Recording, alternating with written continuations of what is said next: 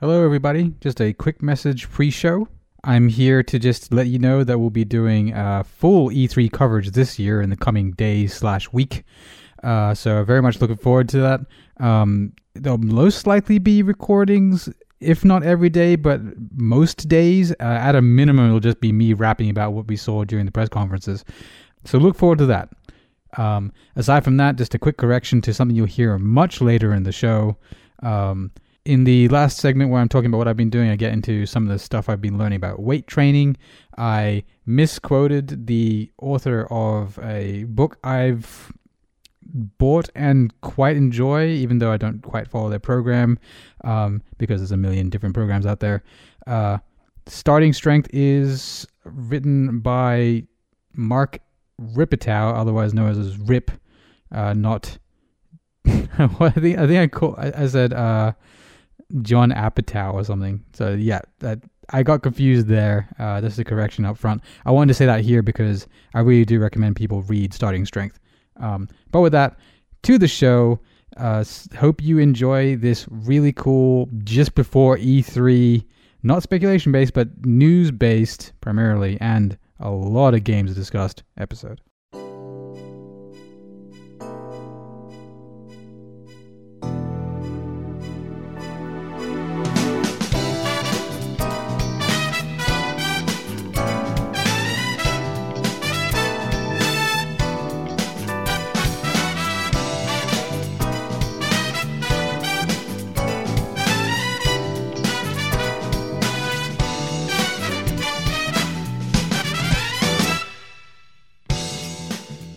And welcome to the Scotchcast, the week of the 3rd of June in Australia. I, I assume it's the 2nd of June in the US.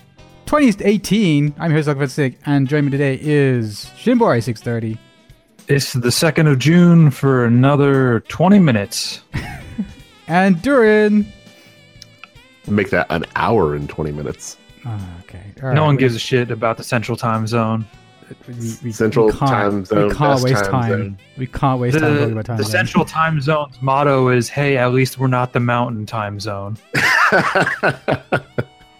Can't argue there.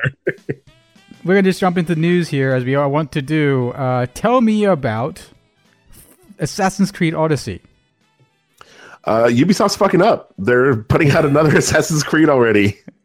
That's that's the crazy thing. Did, like they they did what they needed to do last time and like took some time off and really like re like reimagined what they wanted to do with Assassin's Creed and it came out pretty good. And then they're like, all right, well let's let's put out another one. No, they're, they're making some changes to this one. Apparently, it's, it's starting to go more in the direction of, according to reports, uh, going in the direction more of like a Witcher, where like there's gonna be like dialogue options and shit. And I, like a more open, like the same the open world stuff. That's strange to me. Like, are they abandoning the fact that this is the fixed past? So the weird part about the the timeline thing is like this is the, this is supposed to be like an actual direct follow up to Origins. What, so what was the Animus this, deal in Origins? I have no idea. I haven't gotten far enough in that game to, to know. Oh wow! Um, so like, that, that's the thing. Like, what there's what, what, what I've heard is th- this is a direct follow up to the story of Origins. Um, that there was no speci- like specifying whether that was the the Animus story or the other story, the the in like the history story, but like this thing this one takes place in Greece and yeah. there's whole new characters. Isn't it so, further in the past? Because Origins was in Rome. Oh, sorry, the Roman the Romans were in Origins. So right. I I thought that was the st- like. There's a reason that game's fucking called Origins. That's supposed to be the earliest. This is like Greece after Roman the Roman Empire rose. Uh, yeah, I don't know. I'm I'm interested to see. I guess like it's supposed to come out. Uh, they're shooting for before March, uh, 2019. So like quarter four, 2018, right. fiscal quarter.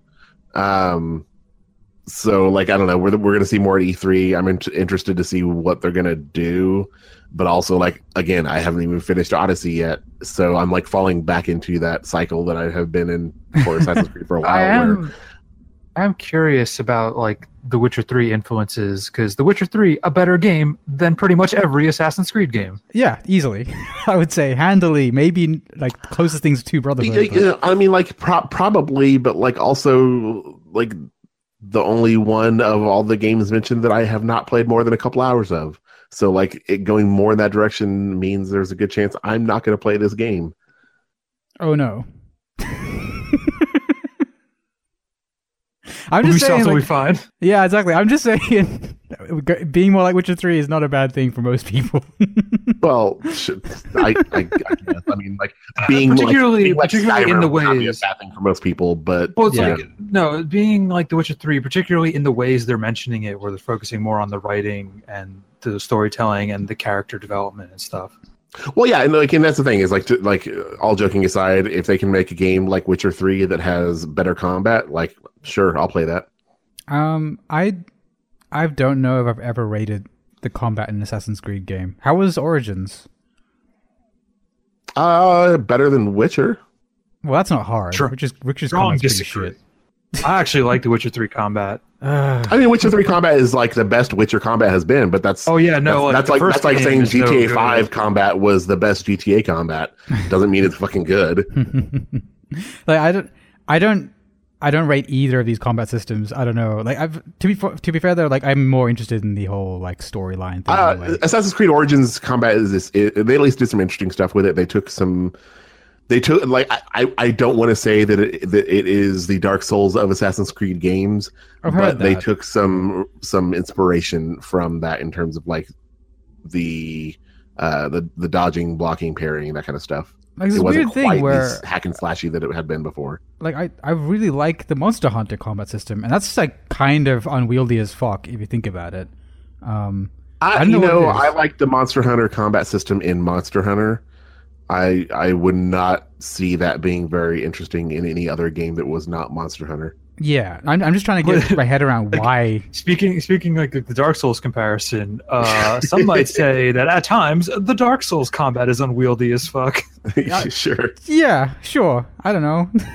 That camera though, that ca- oh, the camera.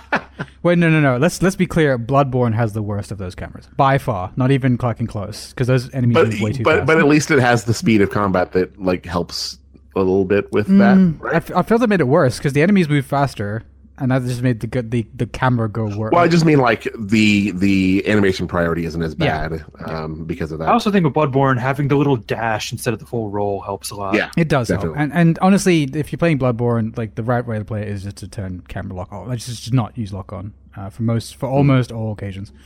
Um. Anyway, we've gone far afield. Assassin's Creed Yeah, Odyssey, so Shitboy, Assassin's Creed are you interested? Uh, no, I've never Okay. been an Assassin's Creed fan. Uh, the only reason the only reason I was interested in maybe checking out uh, Origins last year and into this year is because I heard some Witcher Three comparisons. Oh yeah. Okay. Like, uh, well, well, yeah, I need to go back and play Origins mostly because it has HDR, and I, I haven't played a game in HDR yet, except for God of War. Um, I'm curious to see other games that are using that tech, and it's not. It's pretty cheap on Ubisoft Store, right? Like Assassin's Creed Origins. I swear it was like half price by now or something. if it's um, if it's not now, it will be soon. Yeah. I think I um, think you if you're buy looking for the so you're looking for the PlayStation version, I think Sony was running a, a sale of some sort. they were Oh, at the time. yeah. I was. Well, I, I think it was so close to God of War, I didn't pick it up. I think that was the, that was about the timing. Mm. Um, Dourin, are you interested in Assassin's Creed Odyssey? I I'm curious as to what in the hell they're going to put out this quickly after Origins. Well, I think it's pretty clear, right? If they had a a year gap, I think they just started two separate teams at zero and went go, uh, and the one team came out last year, and the next team's coming out this year. Um, Oh well, I mean, yeah, it's hard to know. Like this is Ubisoft are talking about. Like they have Mhm. like 50 teams on each game, yeah, exactly. so yeah. who knows Uh, what their actual like pipeline is with this. I bet it was like a rolling thing. Like, yeah, in, in my head, I don't. I wouldn't be surprised. just- if I just, like- the same people. I'm I'm not saying that like the team needed more time. I'm saying that maybe like the audience needed more time. That's totally fair, uh, especially with like it. Even though it's, I guess it's just because it's June, but it feels like Assassin's Creed uh, Origins came out like fucking yesterday. Like I Yeah, I'm yeah, totally. haven't It's even also had a because they released it. it like and- museum mode and stuff, so like it was in the news relatively recently. Mm, Right. mm. Um, and yeah, I'm curious to see more. I'm not gonna say no. They're gonna have to sell me on it though. Like I, at the moment, I'm starting at zero rel- close to zero interest, but not zero. Um, yeah, I mean, I'm, I'm basically starting the same place I did with Origins, which is like I had Hmm. zero fucking interest in it. Even even coming out of E3 and like seeing the gameplay demos, I had no interest in it whatsoever. Um, and then I just heard a lot of positive buzz post release Hmm. and decided to go ahead and pick it up. And from what I played of it, it's turned out to be a pretty decent game. I- the main reason I didn't really, I wasn't sold on it was because I was hoping for more magic and shit.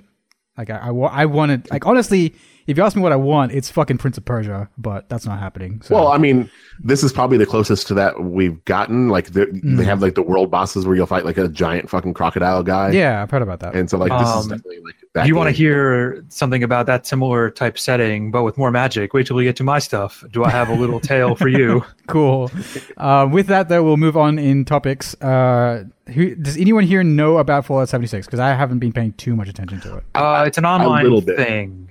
Okay. So the yeah, the so the the report the the unconfirmed reports uh, coming out of Kotaku are that it is um, so it takes place in um, Vault seventy six, which is I guess it was supposed to be like the control vault. So like there were no like cruel uh, experiments done on the vault dwellers from that vault for whatever that Mm. means for this. Um, but the reports are saying that uh, it is a survival game I- set in the Fallout universe with like So, like, building mechanics and survival mechanics and online multiplayer. Yeah. What's so- the odds Like- that like it compared a to battle royale? What is oh, what- God. I think it's zero. I think zero. Honestly, I don't. I think zero for battle royale? Yeah, I think it's not a. I think it's definitely not a battle royale game. Is I think it might have a b- battle royale mode, what I'm saying. maybe. Mm, but, like, okay. It- in there I- I- in in the Kotaku report, like I heard it more compared to a DayZ. Yeah, I, I, so uh, the way I heard about this was I heard the Bethesda started the stupid stream, uh, st- stealing by the way from the Persona crew who've done this for almost every E3, um, and, and people were like freaking out because essentially this started rolling on a picture, a still picture of a te- television, and every like couple of hours a Bethesda employee would come out with like I don't know a fucking like bobblehead toy and like play with it and then fucking get off screen again. And of course that meant people watched it pretty much nonstop for about two days or what the fuck it was. Um, again, like th- Atlus did before, it's not good. Like I don't agree with this method of, of marketing, but I don't know. Apparently it works. Um, either way, though, at the end of it, uh, I forget the guy's name, uh, but the the the that guy, the Bethesda Studios guy, um, the Todd Howard. Uh, Todd Howard. that's him. Um, he came. He come on. Sorry, he came on and showed a trailer, and the trailer would, may as well have been any other Fallout trailer I have ever Yeah. seen. So like literally start it start having radio, old timey music plays, slow zoom out. like it is literally every fucking Fallout trailer. To be Like- fair, they're pretty good normally. I mean, oh, the first trailer is it has been this since Fallout Three, right? That's that's like the deal. Um, yeah. Except the first trailer for Fallout Four, I guess that was the last one, right? At least had him and the dog at the end of the trailer. I think from memory, Yeah. had him and the dog. Yeah, I think so. And this one, it was just the someone's back as they put on a a vault like over uh, like over jacket or what the fuck they call it, um, tights. Um, and that's it. And they cut away, and everything past there is just rumors and speculation. So we have a bunch of people saying it's like Rust, essentially. Um, today I saw another leak. There's people like, no, no, it's just a story focuses other Fallout games. Just happens to be multiplayer. Um, if, if what if this is pretty much just Skyrim Online or what the fuck it's called? Elder Scrolls Online, but Fallout. So the the reason why I think it is probably a survival type of game is that generally with things like this, Kotaku when they report on this stuff, they're they're they're generally pretty accurate with their sources, and part of that is because uh, Kotaku is like the one game news outlet that doesn't give a shit about like NDAs or anything. they just they're fucking like they they're like they're like verbally out there as like no we don't give a shit like Yeah. we'll, Like in we'll- we'll particular. I've noticed over the past like year, year and a half that Jason Schreier has been fucking killing it over there. Yeah, Yeah. I ju- he's Yeah. the guy apparently. Like he's the new Yeah. Pa- Patrick Klepek, as far as I he, he, well yeah he's the, he's the guy that Patrick I think left of the Giant Bomb to try to be right. Pretty much, and and I don't, I don't remember too much of his work prior to 2017 or 16. But over the last three years, yeah, he's pretty much leaked every Assassin's Creed game, as far as I can fucking tell. Um, I'm pretty sure that's him. And then you have this. Uh, but the okay, let's say it is a Rust style game um, Mhm. with maybe a battle battle royale mode. Um, do you guys think that's something people want in 2018? Do you think it's this year first and foremost, or do you think it's next year? I, I think it's no, this year. I think, I think it's next year. Oh wow, okay. I think it's. I This think year. this is this. Yeah, I think it's this year yeah, because they did that with Fallout 4. Mm-hmm. Mm, I- Like if that's this, true. this is, I don't know. I if mean, this this, is a this Rust could be the, this this could very well be there, like, and it's out now type of thing at E3. Oh, don't- absolutely. I don't think so. Well, no. Hmm. Well, but the, the reason why I say that is because like the, it, they could literally release this as it's out now on early access. Go down. Oh, that's now. true. Oh yeah. Okay. Like if it's one of those type of games, they could easily do an early access release, I mean, and like this would be even bigger than when they did that with Fallout Shelter. do people want a Rust? Like we still haven't answered that question. Like, do people want a Rust Fallout game? I don't. I don't. Uh, I don't You like. know, I, I don't like either of those parts by themselves. So I'm the wrong person to talk to. like if only I- Noob I- was I- here. I think if if it if it's I, I want to say like if it was if it was one of those style games that had the the polish that a AAA studio can give one of those kinds of games, it could be really interesting. Kind of like what Fortnite did for the battle royale Sure. uh, genre. Um, but when it comes to polish, Bethesda's not really the first name that pops into my head. Absolutely not. And and going back to the trailer they showed, I swear that's the same goddamn engine. Like I fucking swear. Oh, totally. Get that Gamebryo up in here. think it, I have no idea if they can get Gamebryo working properly with a multiplayer like back end to it. That just sounds like nonsense to me. I have no idea if this is maybe it's not Gamebryo. Maybe it's just the same assets and they've found a way to shoehorn them into a different engine. Yeah, they could be using the, the the Just Cause engine. Honestly, like it's all the same company. Wasn't the Just Cause engine not particularly scalable and good as either? They're uh, they're, they're using it for Rage 2. Great. I, I you know what? It could be worse. They could be trying to make Rage on IdTech. We saw how that worked out last time. like looking at the um, ResetEra forums, uh, those guys were very skeptical when they saw Rage because they picked it as the, that engine, um, and they're like, "Oh god, there might be some serious like." I don't know. Wasn't Mad Max issues. also on that engine? Mm, I think so, but so few people played it. I don't know if I have. Mad Max was fine. Like it totally ran. Yeah. Like there were no issues with it at all. but also that that's and, and that way, and this is the Mad Max team doing this. Mm. So oh, is it? So it's not Yeah. the So the the the the um the theory is that this actually started as a Mad Max game, sequel, and then when uh, WB had their falling out with the the the Mad Max guy, uh, and they canned all their um, projects. oh yeah, Uh, the theory is that then like kind of Bethesda stepped up like, hey, we got a thing. If you want to, Hmm. you know, put all that work into this, because But, it like, definitely the- has a Mad Max feel to that trailer for sure. because the fan leak was they wanted to make Fallout 4 multiplayer, and then they essentially split off a team to try and do that, and that team went on to do this instead. Um, that was the that was the leak, but I don't fucking know nor really care. I, I'm still circling around the fact that I don't particularly. This is not a game I particularly want. Um, the today's or yesterday's whatever it was leak that it it will be quite story focused it makes me a little bit more interested. But I got like maybe 20 hours into Fallout 3 and then put that game down forever. Um, their storylines storylines in a post-apocalyptic universe are not exactly my um my interest. I don't know. I prefer a fantasy They also like this is mostly conjecture because I didn't play the first two Fallout games. Apparently, they're missing a lot of what made those games good, like a lot of the weird like Oh, the- socio-political right struggle Yeah. that those games focus on. Like New Vegas had a lot of that, which is why a lot of people like New Vegas. Mm. Oh, okay.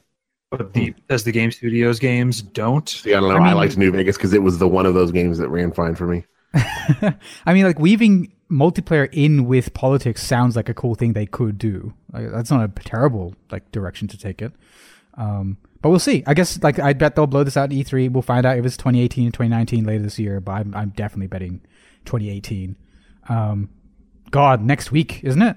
Or is the week after? I think it's next, Next week. week. Or not this coming me. week, following. Uh, things start a week from today, the 9th. Yeah. Fuck. All oh, right. uh, speaking of, while I'm thinking about Cynic, uh, I should have those days off for the uh, excellent. presentations. Excellent. Excellent. Awesome. Um, I'm gonna. We all I'm- taking we all taking some PTO to watch press conferences. I Yep. am. Yep. I'm thinking about 100% it. am. I've, I've taken I'm the whole week for off. So I don't I take care. the I don't take Nintendo Day off because it starts at 12 Eastern, which is right when I eat lunch. So I just watch it when I eat lunch. Oh yeah, fair and enough. it's the only one on that day. so uh, look forward to definitely more reactions like we used to do uh, in next week. I guess I was going to say in the coming weeks, but fuck me, it's next week. Um, but that that said, let's move on from Fallout 76. It sounds like we're all kind of I don't know interested, but not exactly buying into it. Um, talking about a game I'm not buying into. Dourin, we speculated about this last episode. Um, did we get the the Pokemon game of our desires last week? Uh, you know, the leak we talked about turned out to be pretty accurate. um, more so than I had hoped. Uh, so yeah, we talked about it, and, and like I and I'll I'll say that I said that this was not to, like it was not going to be two games; it was going to be one game. Uh huh. And You to were be fair, this is not the well. To be fair, this is not the game I thought it was going to be. I was thinking this is going to be a core RPG. Uh huh. I'm still I'm still hesitant to say that the core RPG will also be two games. Although since they're doing it with this one, they probably will do it with the core They one will too. Hundred you were- percent. you were incorrect. It was not two games. It's like four. Well, no, it's Uh, three. So so they No, actually they, announced- they did they did mention the fourth. Wait, what? What's the Okay, fourth? well, yeah, Okay, let's let's actually break this down. Uh, Shinboy, can you tell me the, what they've announced? There's there's the Pokemon Quest, which is out now on the Switch. Yeah, which That's is it like will be a, out later on mobile. That's like the little blocky one. I played like ten minutes of it. It seems kind of cute. I don't know. it's it's like Uh, Minecraft. it's free to free to play. So it's not real really quick on that one, It's all automated. but No, I mean before like we move on visual past style. that, Oh yeah. but well, it's more it's more like uh, It's more uh, Crossy Dragon Quest Road. Builders. I was saying like Yeah. Crossy, Crossy Road kind of art style. Okay, but it's, it's like this Um, weird so before- action before, we move on past that, I do want to mention because I did mention that, that it'll also be out on mobile later, but they did actually clarify there will be no fucking connection whatsoever between the mobile version and the Switch version. Oh, why would there be? It's Nintendo. Oh, what? Wait, yeah, what? yeah, they're, they're gonna put it out again, and you can play it on mobile, but like it's a s- totally separate game, separate I mean, whatever. I'm not surprised, like whatsoever. I don't know if anyone would play it. Like, it seems like this this weird action RPG with no real plot or like hook. It's just like, hey, So basically, it's perfect for a mobile game. mm-hmm. Yeah, W- weirdly enough, though, the leveling up system in it is more interesting to me than normal Pokemon. Aside from the fact that it, um, Okay, well, let's put it this way. This thing is such a mobile game first that I loaded up on the Switch, and the UI is like a cursor with touchscreen buttons. can you play it without the touchscreen, or does that is it touchscreen only? You can play it docked. It does the thing which I nominated nominated it for Please Stop last year, which is uh, a cursor on a controller UI. oh yeah, yeah, yeah, yeah, yeah. God, I Oh, remember like Easy Destiny playing it. Yeah, it does that. Oh, okay. I was just curious because like my son might be interested in this, but I he does not play this game thing undocked, so You know, didn't with the mini mention to strategy. him. Yep. Well, no, he knows that it can undock. He just knows that he is not to fucking touch that thing Hmm. uh, because he Um, has destroyed my Wii U. So, So okay, so we've got this So- so stupid we got- game yeah, that we got of us. Quest. and then we have uh, There's the, the, Let's Go. two, Yeah, we'll talk about the two last. games. We'll talk about those last. What's and then one? they did mention that 2019 is still on track for a proper core RPG. Right. Yes, So that's yeah, yeah, four. yeah. That's that's legit. So the the the game me and Dourin speculated about like more deeply was that core RPG, which they did announce on Twitter. I don't think they did during the press conference or whatever the hell. Yeah, no, it was more like a reaction, I think, to fans Yeah, because because people lost their shit. yeah, I have we'll get- not been on such a roller coaster. Yeah, we'll get I to didn't know this in a thing was happening. It was Yeah, like that's easily a like- good like half hour, forty five minutes before I finally saw that tweet. It So- was it was such a roller coaster because they announced this event, right? Yeah, I didn't realize it was happening until I saw the official like Nintendo account. So like, hey, this thing's starting in like five minutes. I was Yep. like, oh shit. So I, I set up a separate tab on my TweetDeck for Eurogamer because they were covering it. Mhm. And then the first thing I see like four minutes later is a big screenshot with like Niantic in the middle of it. And I'm just like, well, I lost interest in this thing real quick. well, here's, here's the crazy thing, right? It's like Nintendo says there's this big Pokemon press conference. I immediately go online. I open up multiple browser windows, and there is no live stream. I was like, what the fuck? This is 2018, you crazy bastards. I like there's nothing, and and and it was literally like going back to 2006 or what the fuck it was, where you, all you can do is follow like live tweets and like live news feeds for what was happening to this. It was wild. So like, hey, we're talking about the new Pokemon Core RPGs in like three minutes, and then three minutes later, I see like Niantic Studio. Like, God fucking damn it! And not even that though. Like we, so the Niantic thing came up first, and I'm pretty sure they did talk about Pokemon. What the fuck is that? What do they call it? It's not Pokemon Go. It's Pokemon Quest. Pokemon Pokemon, Quest. Go? Oh, Quest. Okay. Um, so talk about Pokemon Quest first, and that was like a bore fest, and then then they essentially go into Pokemon um, Let's Go, and it started with this trailer, which live action. Um, the, I, I get had it to was- say, with that Go ahead. trailer for for a while, for like a portion of that trailer, I was excited. yes, absolutely. like once he once he actually started playing the game, and you saw the game, it was like, holy shit, they're fucking doing it. This looks It looked- great. I love the art looked really style. good. Like, Like, I it's saw great. I was like- and, and then and then I saw the fucking the catching of Pokemon. I was like, oh god, that was exactly it. oh it. god, That was the the roller was coaster. true. Shit. like for like for me that was roller coaster because I didn't see that leak at least, and and so like I I saw it starting with Pokemon Go ishness because he's looking he's essentially playing Pokemon Go in the real world, real world, and he looks up and he sees a light like a digital Pikachu, and the Pikachu leads him home like okay this is just you know paying your dues because you want to let the Pokemon Go audience know that this is still a Pokemon thing and they're like kind of tying them together. Okay, makes sense from a marketing standpoint. But then they go in and they show the actual in-game game, and my mind just started like melting. I was like, "Yes, this is like it's not it's it's not like exactly everything it could be. It's still like the over-the-top, like old school at camera angle, all that kind of stuff. But it looked fantastic, right? Yeah. Um, so I was like a hundred percent on board. I was like out of my chair, happy. And then the moment they showed catching like a Pokemon, I was like, "Wait a second! Did they just skip the battle?" Because I, I was still in denial, right? In the, the stages of grief, I was definitely Right. in the denial stage. Um, so it took till after the show where I just double checked through all of it, and every time they showed battling a wild Pokemon, it was just throwing balls. I was like, "There's no fucking way," because they showed battles during the trailer. I was like, "It's this weird back and forth thing." Like, okay, maybe they're just skipping battles for the wild Pokemon battles. Then it goes to like bargaining. We're like, okay, maybe it's just the Safari Zone. exactly, exactly. I was like, "Oh man, maybe maybe they're just doing that to like not freak out the Pokemon Go audience." And then I started googling, and they had this live Q and A session after. And yep, uh, that's when like all the cards started falling and the, and the house fell down. And it goes to Um, acceptance. So yeah, like they almost got there, and I don't know why they stopped short of it, but they they made a weird mid step between Pokemon Go. So I was I was ta- I was talking with a friend, and and actually from a business standpoint, it totally fucking makes sense. And Nintendo Absolutely. are goddamn geniuses with this, yeah, um, because for people like you and I, like this, pretty much is not the game we would want. Mhm. Um, I say pretty much because like there is just enough in there that I I want to look into it to hold me over until the next game comes out. Um, like I'm not saying no yet.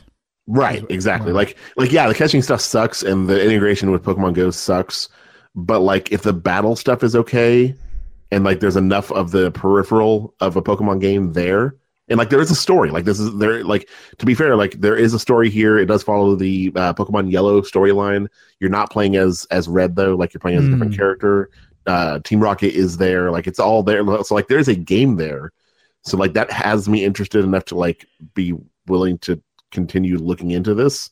Mm. Um, but more importantly, from Nintendo standpoint, uh, this is the this is the thing that is going to hook all the Pokemon Go fans in and get them into the ecosystem for when they release the actual full-on RPG next it's year. it's what they think will hook the Pokemon Go fans. Like I don't know if it'll actually do it because this is Oh, still totally a will. Switch exclusive. Because also, also this integrates in with Pokemon Go. Pokemon, that, uh, general Oh, Pokemon yeah. that you catch in Pokemon Go can be traded to this. like sure, but this is still a Switch exclusive game. Like it's not on phones. It is Sure. A Pokemon Go fan will still have to be open to buying a Nintendo Switch. No, absolutely. But he, but here's the thing. Here's the thing: is is that the Switch isn't like the Wii U. There are a lot of fucking Switches out there. Oh, a lot of. Pokemon Go fans probably already own a Switch. Like we- we've already talked about this. This might be their best selling game. Like I don't know if this Yeah. will sell more than Mario Odyssey because that game is just ridiculous, and this isn't a full Pokemon game. But we we have an answer to what their E3 uh, booth is going to look like. oh, Oh, I don't, I don't know about that. I don't know about that. I think it might be Smash themed, um, but we'll see. Like, it would be pretty cool to see like a boxing ring or whatever. Anyway, the that said, like, I don't know if this actually pitches towards the Pokemon Go audience as much as people think it is. I think this is a pitch towards kids who play Pokemon Go whose parents have a Switch. I think that is the audience this is for, which is a large audience. But I don't know. I think I think I think the the the kid. Well, I think to, to take is that a half step, it's it's the kid who then tells his parents to buy him a Switch. maybe, yeah, yeah, absolutely. That, that's a, I, that's a I, I, possibility. I think I think the kid angle is what more what Pokemon Quest is for. I think this is Really? specifically aimed directly at Pokemon Go fans. but I don't like, know. I'll, I should ask my sister. She's like a year and change older than me and still plays Pokemon Go, but doesn't Yeah, like- have. That's exactly it. The people I know who play Pokemon Go are like fucking thirty. Like they're not. they're not the Right, and that's what I'm saying though. That's what I'm saying though is like with this game here, and the reason why I say that is because like with kids, with with a lot of the the the, the younger kids who are who are even mildly interested in Pokemon or, or playing or are aware of Pokemon Go, right. a lot of that generation of kids playing games don't really care as much about story or don't seem to care as much about story, which is Mm. why something like Pokemon Quest is more oriented towards them. Uh, whereas the people who are playing Pokemon Go that are more like our age, um, I think that's one of the reasons why specifically with with Let's Go, they actually made it a full on like game out of it. It's Mm. not just like this kind of. If it was for for the kids, it would be a it would be a, a, a, a um lesser product, I guess. Like not to say that Nintendo like looks down upon a kid audience or whatever, um, but they're clearly going for the nostalgia of people who were, have been into Pokemon. Otherwise, they wouldn't be going after like Gen One, uh, modeled after you know the story of, of Pokemon Yellow. Like there is a clear line they're following with this game. It's so strange because I don't remember if Pokemon Go had a lot of buzz before it came out. Like I, I Oh, don't it totally remember. did.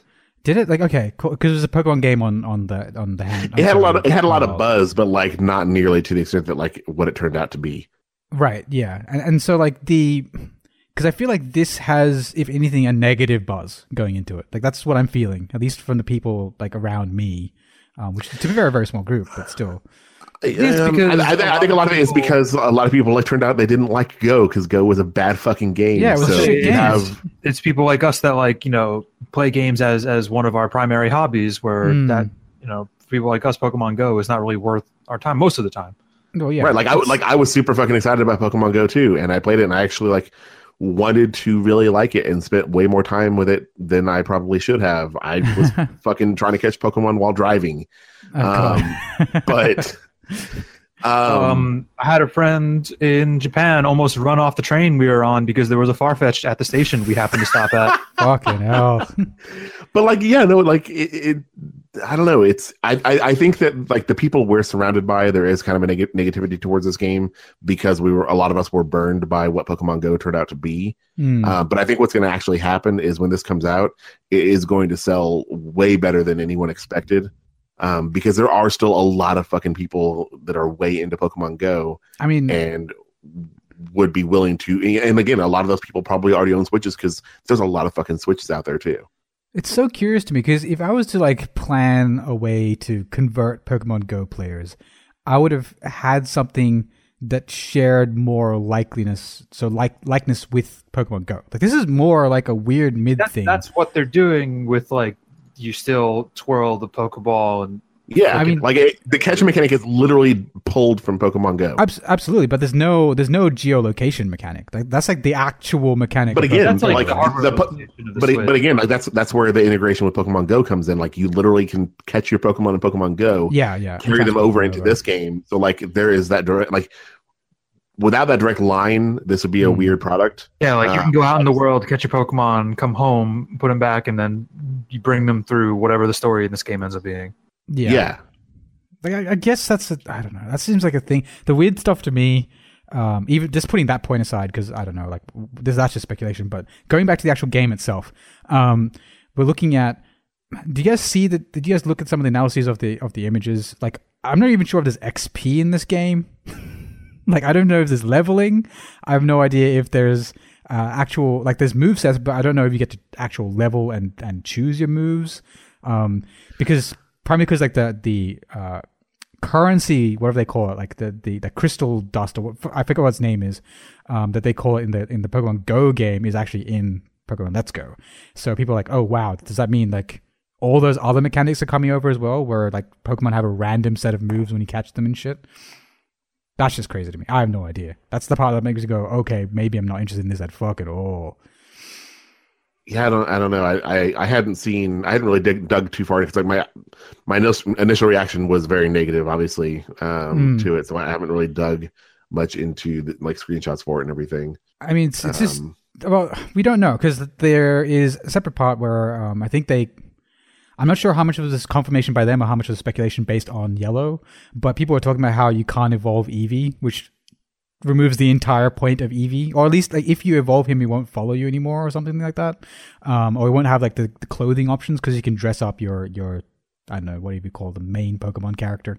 As um, an aside, I am 100% on board with Eevee replacing Pikachu as the primary mascot. Yeah, no, if I if I buy this game, it's not going to be the Pikachu version. Oh no, Pikachu yeah, can fucking not. get bent as far as I'm yeah. concerned. Pikachu has always sucked and will always suck. I don't know what it is about that Pokemon, but um, and I know Jolteon's always been one of my favorite Pokemon. Anyway, Jolteon is, is yep, the best Pokemon. Jolteon's the best. He's the best. oh, I'm I literally, I literally, I literally at one point owned Jolteon.angelfire.com. Um, All right, that's weird. I, so I a lot of people like I Vaporeon, own, so I don't know, but okay. I own like two pieces of Pokemon like memorabilia. One of them is a plush Jolteon. That's fucking weird. That's so weird.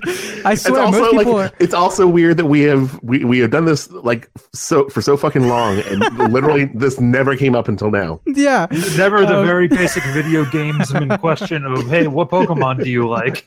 Which version of Eevee is the best? And it is definitely Jolteon. Although Glaceon. Why is, is it cool. Jolteon? Glaceon's pretty cool. Jolteon's fast. That's why I like the fucking Jolteon. coolest yeah. one. Fuck yeah. Um, um, second place goes to Umbreon. Yeah, Umbreon's pretty fucking. Umbreon's sick. pretty good too. I think I would say I, I probably think, second. I'm gonna say that the best looking is still Glaceon. Like, well, well, still is a weird word to use that, but recently it has been Glaceon. I think that looks cool. Um, but no, Jolteon all the way. It, th- we are again off field. Okay, you guys, are you interested in Pokemon? Let's go. Not particularly. Okay. I, I'm not personally like super interested in it, um, but I, I, I was talking with you about this kind of after uh, the announcement. Um, I'm interested in looking into it further as like maybe a jumping off point for my son to get into the Pokemon games because like he mm. has gotten into like he he's sort of gotten into Pokemon, but he's never really played one of the games.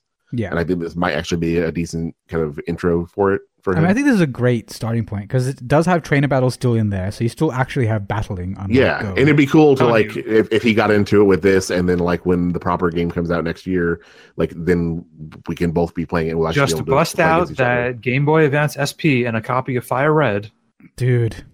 That's... And then I finally will have somebody to play this game with who doesn't get, do goddamn EV training. And you can just like, hey, let's battle, then just lay the smackdown on them. That's right. Like, I'm like straight up. If I have a kid, I'll probably start them with Fire Red. Like, I'm not. I'm probably going to skip all this other bullshit. Then after Fire Red, they can play the best Pokemon games, Heart Gold yeah, and Heart Soul Silver. Silver. Those are pretty good. I don't know. I, I don't. I don't personally have a best. I don't have a favorite. I'm probably. I really like Sun and Moon, or what the recent ones were. Um, whatever. Uh, X and Y, the first 3DS ones. Uh, no, no, I, I, I like the most recent ones, the Alola ones. Oh, that, that, that was cute. They were nice and different. They were different. I like it. Um, that said, though, uh, that's Let's Go Pokemon. I don't know.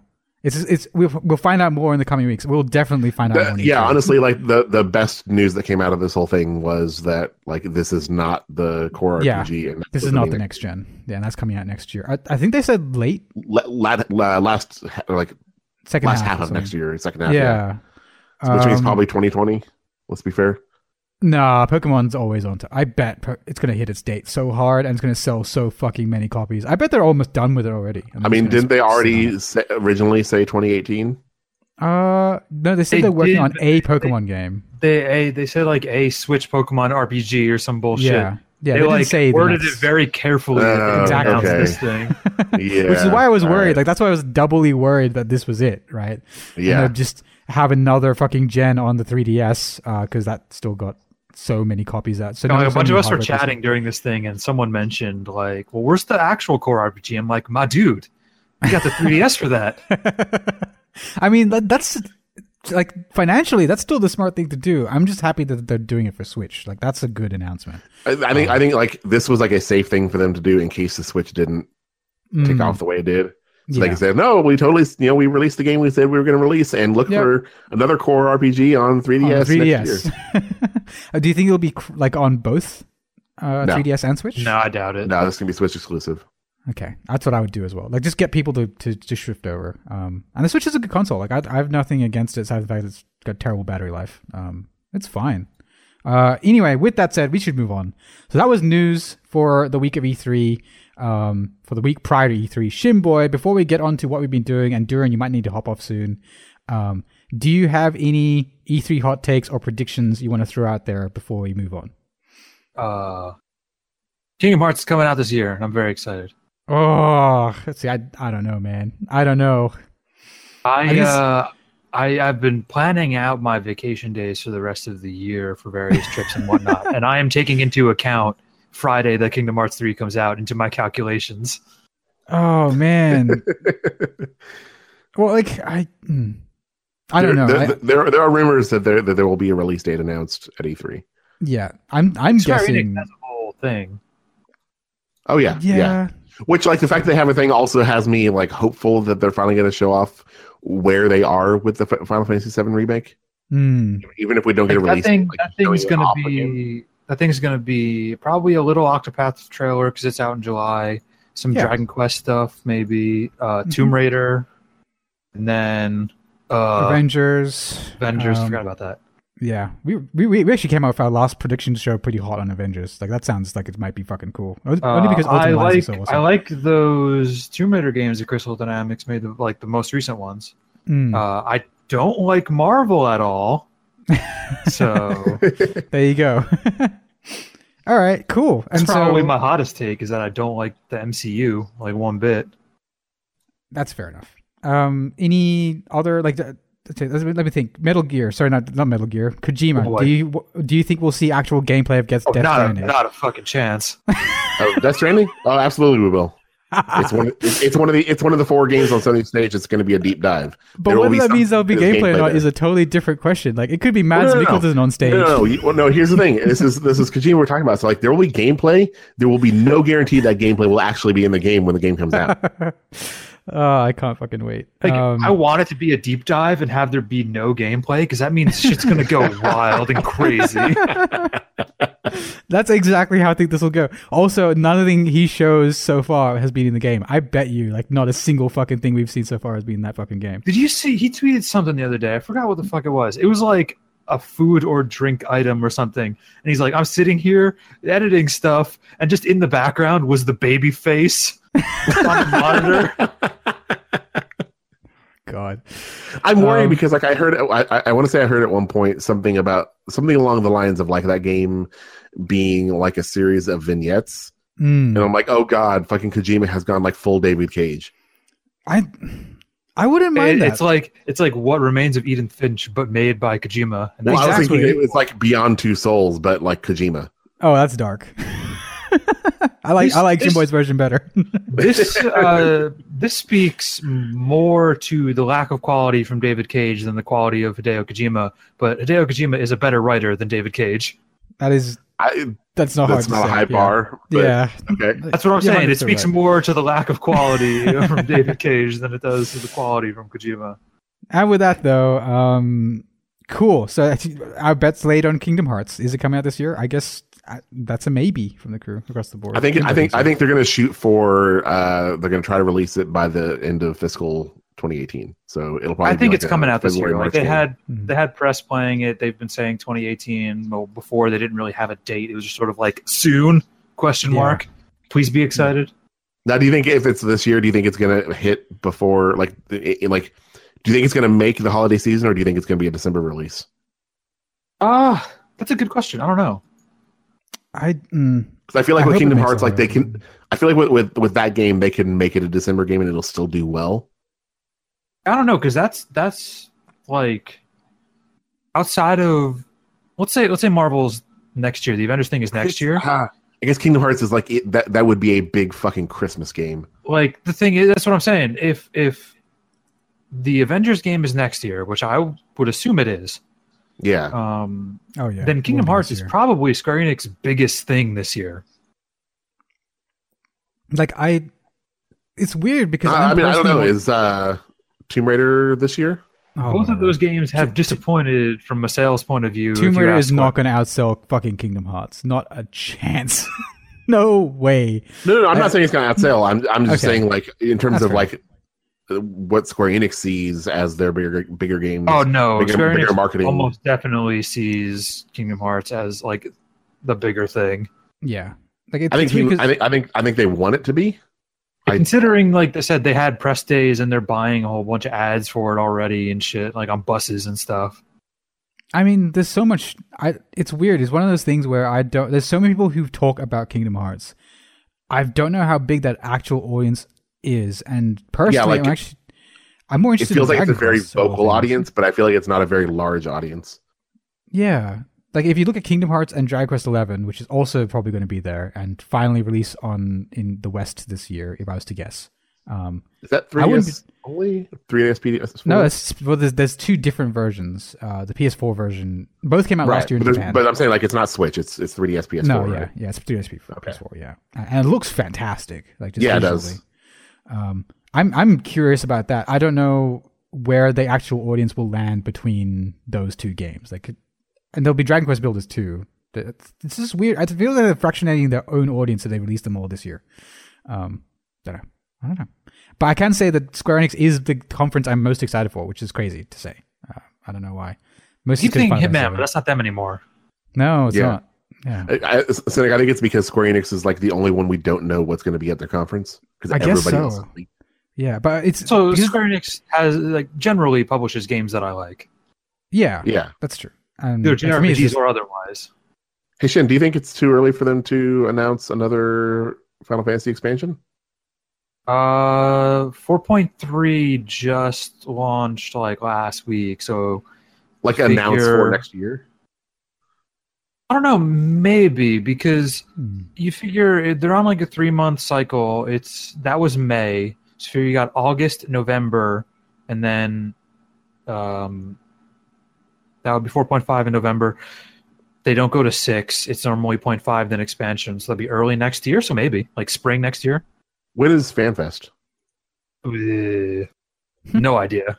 Okay, because I'm like, it's either going to be here or FanFest. I feel like maybe TGS. I don't know. Hmm. I, I think I think their I think their E3 slate is full enough. They'll probably save that for TGS.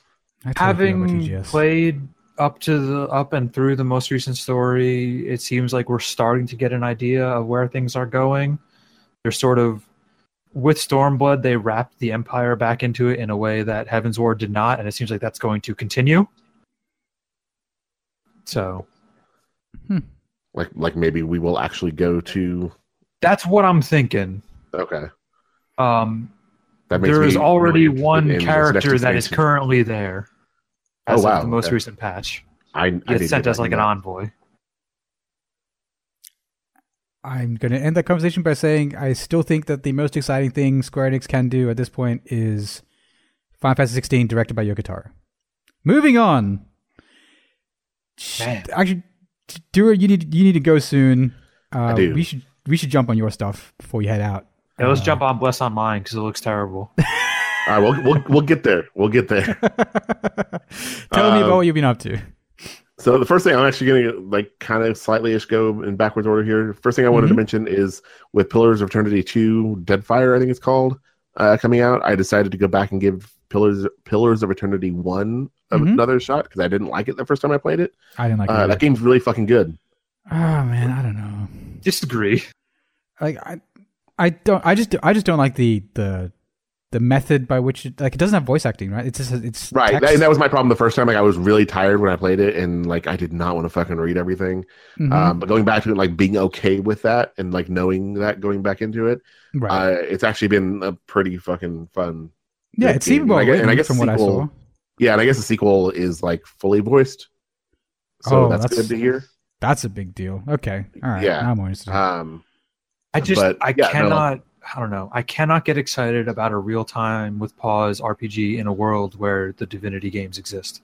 I still need to play. so Divinity that kind of threw me off as well because I, I had I had been playing Divinity at the time, uh, so it was really hard adjustment. But then I remembered like I super loved uh, Dragon Age Origins, and that was totally that game also.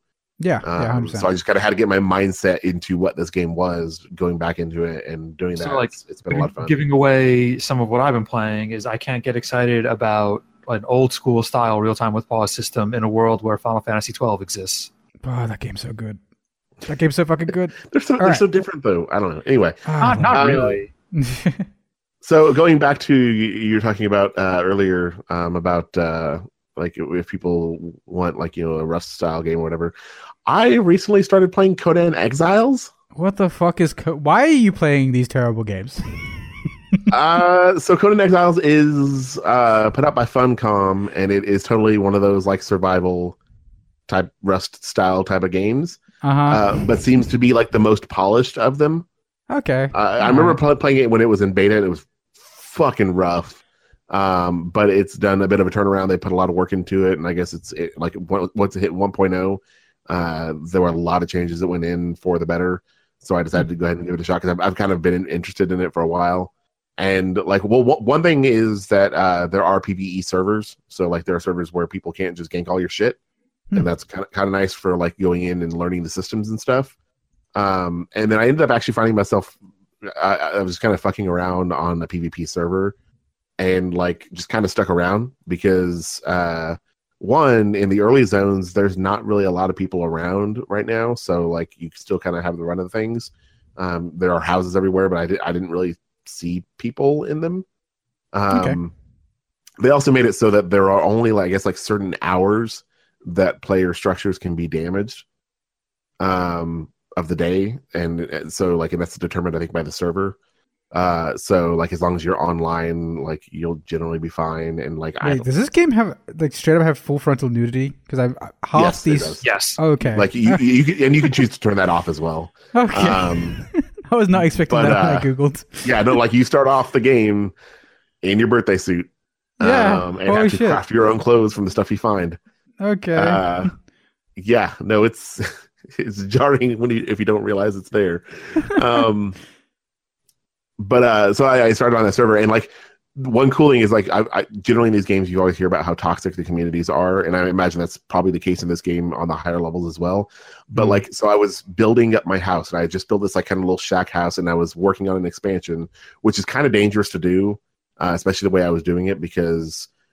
if your house is open obviously anyone can come in there and they can just start taking your shit um and so I, I just finished putting the last bits on the roof to close up the house and jumped off and there was a guy standing there.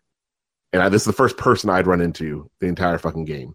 Uh, so i immediately bolted for the door went inside because the doors uh, remain locked like they can't just walk in. Um, you would have to open it to let them in. And the guy like said over like voice chat like uh, you know that he wasn't going to hurt me. He he actually just wanted to give me some stuff. And so I was like, well, fuck it. I don't have anything on me that is like terrible for me to lose. If he kills me, I'll just, you know, be able to run back to my house. Most of my stuff was all stuff stored in my storage anyway. So I was screwed. Okay. So I quickly bolt out the door, shut the door behind me, walk out, stand like 10 feet from him. And he just like drops a bunch of shit on the ground for me. And then like, like, all right, cool. See you later. And takes off. And so I go over and like Oh, pick up a bunch of shit and like I'm like Alright. now like a tier ahead of where I should be because now I have like iron bars and shit that I can make armor with. um so then like I become a king. Yeah I can become king of my my starter domain. Um so so I, I build some basic armor for myself and I'm you know continuing to kind of go around that area. I'm getting to getting to know the area around where I'm at. Um gathering up a whole bunch more stuff and I was just like basically like just accumulating a bunch of crafting materials so I can build another addition to the house because that's become like what I'm going to do with this this game is just build a giant house in the starting area. Hmm. Um, and like I, I shit you not, like three hours later, I'm still playing the game, still building my house. Uh, and he shows back up again, same fucking guy. Shows back up again. He's like, "Hey, do you need some more skins?" I was like, "No, I'm I'm good, thanks." He's like, "Are you sure?" Because like I just I just have this extra shit and I just need to offload it. That's so Like- random. All right, sure. So he gives me that and gives me like a fucking like weird potion of ambrosia or some shit and like a bunch of like some glass and some other shit. But I I looked it up later and like there's some shit there that like I literally couldn't get until I got to like the way northern areas, which I cannot. There's no way I can fucking get to right now because I'm just too weak. And so like it was like this cool fucking like very positive experience is was like my first interaction with a person on a PvP server. So that was kind of neat. Okay. Oh. Um, yeah, no, it's it's it's a generally pretty well polished game. Like I've, I've actually been having fun with it. I need to get back Okay. into it. I haven't played since last weekend. What's the actual point? What what is the deal? What are you doing? Um, so it is definitely a Rust style game. Like it is, so you can like you can build clans uh and like have like clan housing and like there are I, I like you can. It's sort of just like a domination sort of thing. I think is the general point of it is like to Okay. be the dominant clan. Uh, but at the level that I'm playing at, I'm just playing Happy Home Builder. Was that the game where Okay. they fucked over everyone by making the PVE servers PvP servers with no warning? So th- I read about that, um, but there are totally still PVE servers. So No, I don't I- know what the big fuss was about. I, they either reverted it because th- their plan was to spin up more servers and make those PVE, right. as I understood it at the time. To which my question was, just out loud here, is if if you go, oh shit, we need more PvP servers because that's the more popular mode. Why would the solution to that be convert the PVE servers, then spin up more PVE servers, and not just spin up more PvP servers? Yeah, no, that seemed weird too. And like it was weird because like they they converted them to full PvP servers when they had like taken the time to create this other mode, which was uh, PVE conflict, um, which basically was essentially sort of the the one I was playing on on PvP, which basically just means that like you can still kill each other, but there's no uh, destruction of player property at all Hmm. um, and and you can't loot other players' bodies. So that kind of de-incentivizes anyone to actually want to kill anyone else. Okay. Um, so they had created that mode, and then like yeah, they just fucking like spun everything up as PvP, I guess, for a while. But it seems like it must be reverted because like the first option you get is when you go to online play is do you want to play PvP or PvE? I think Right. they either they either reverted it or ended up spinning up the more PVE servers. Okay, so I must have came like right after that then. so is there like a storyline or anything? Uh, I don't know. Like, the, the, so there's like an opening cutscene where like you're on a cross out in the middle of the desert, left to die, and then Conan shows up and like frees you from the cross, and then he's like, "All right, well, you're probably gonna die out here anyway. I probably should have just left you up there. Haha. See you later." Is it Arnold Um, Conan? no, no. As Uh, and then he's just like he's like I'll he's like I'll, I'll um basically like, I'll, I'll be definitely back? see you again later. Kind He's- of, yeah. Like I'll definitely see you again later, and then like he just takes off into the desert, and then you're there. was there uh, a the was there a one where Dwayne the Rock Johnson played Conan? No, you're thinking of uh you're thinking of the Scorpion King. Uh, no, no, there- there's there's another movie. Let's see, Dwayne. You keep going. I I'm don't gonna- think so. Did he play. Hercules? Maybe. Oh, it might be Hercules. It might have been Hercules. Yeah, so that's that game. Uh, I'll, I'll quickly get on to the other two. Uh, the Crew Two. There is a closed beta going on right now. Uh, that some people have gotten into. Sorry to cut in, but there was a Conan movie where Jason Momoa played Conan. ah, Uh, that's okay, that's probably it. Okay, yeah. I like how we just all accept that you mixed up The Rock and Jason Momoa. hey man, they're both islanders, right? I'm pretty sure the Rock has, some islander background. yeah, yeah, no, he is. Um, so yeah, Crew Two beta. Um, it. Uh, they still don't know what the United States looks like. Wait, is it? I forgot. It's actually, like, 2 wasn't more- out yet. Is this a different? What is the this Crew game? 2 is not out yet. Uh, this is a sequel to the Crew. Uh, this is the like this is the uh, so the Crew was like the the one where like you could drive across the, the Anywhere, United right? States. You can drive but, like, it was this- one. Yeah, but it was like this like deformed version of the United States, uh, drawn by somebody who's never been here before or never looked at a map. Okay. Um, this is actually more deformed than the first one was. Uh, like St. Louis is uh, up next to Chicago, which isn't necessarily inaccurate, uh, but Kansas is actually slightly north northwest of St. Louis, uh, or like the Kansas uh, fields, is, I think is what it calls it. Um,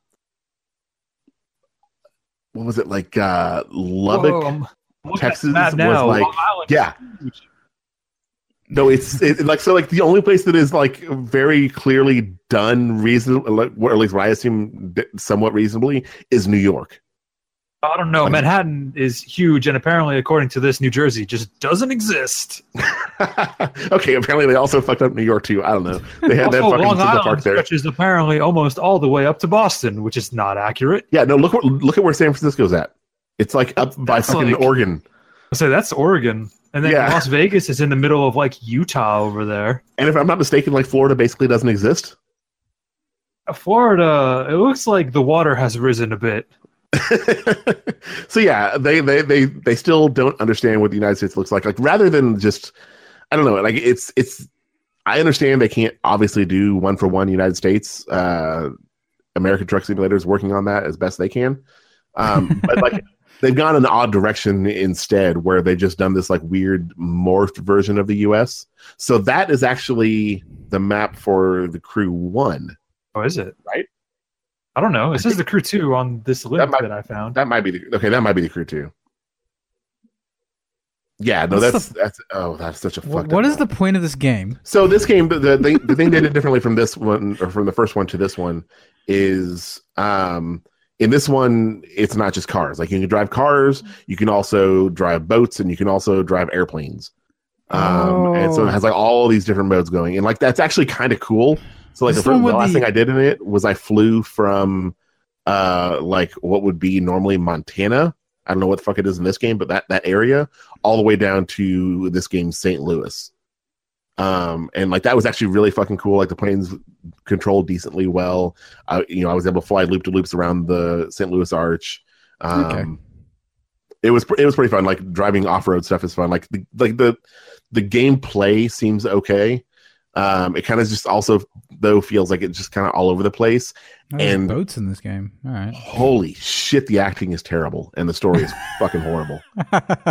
Uh, so much so that like even as well as it controls and stuff, and it looks pretty good too. Uh, I, I think it completely turned me off from ever playing this game.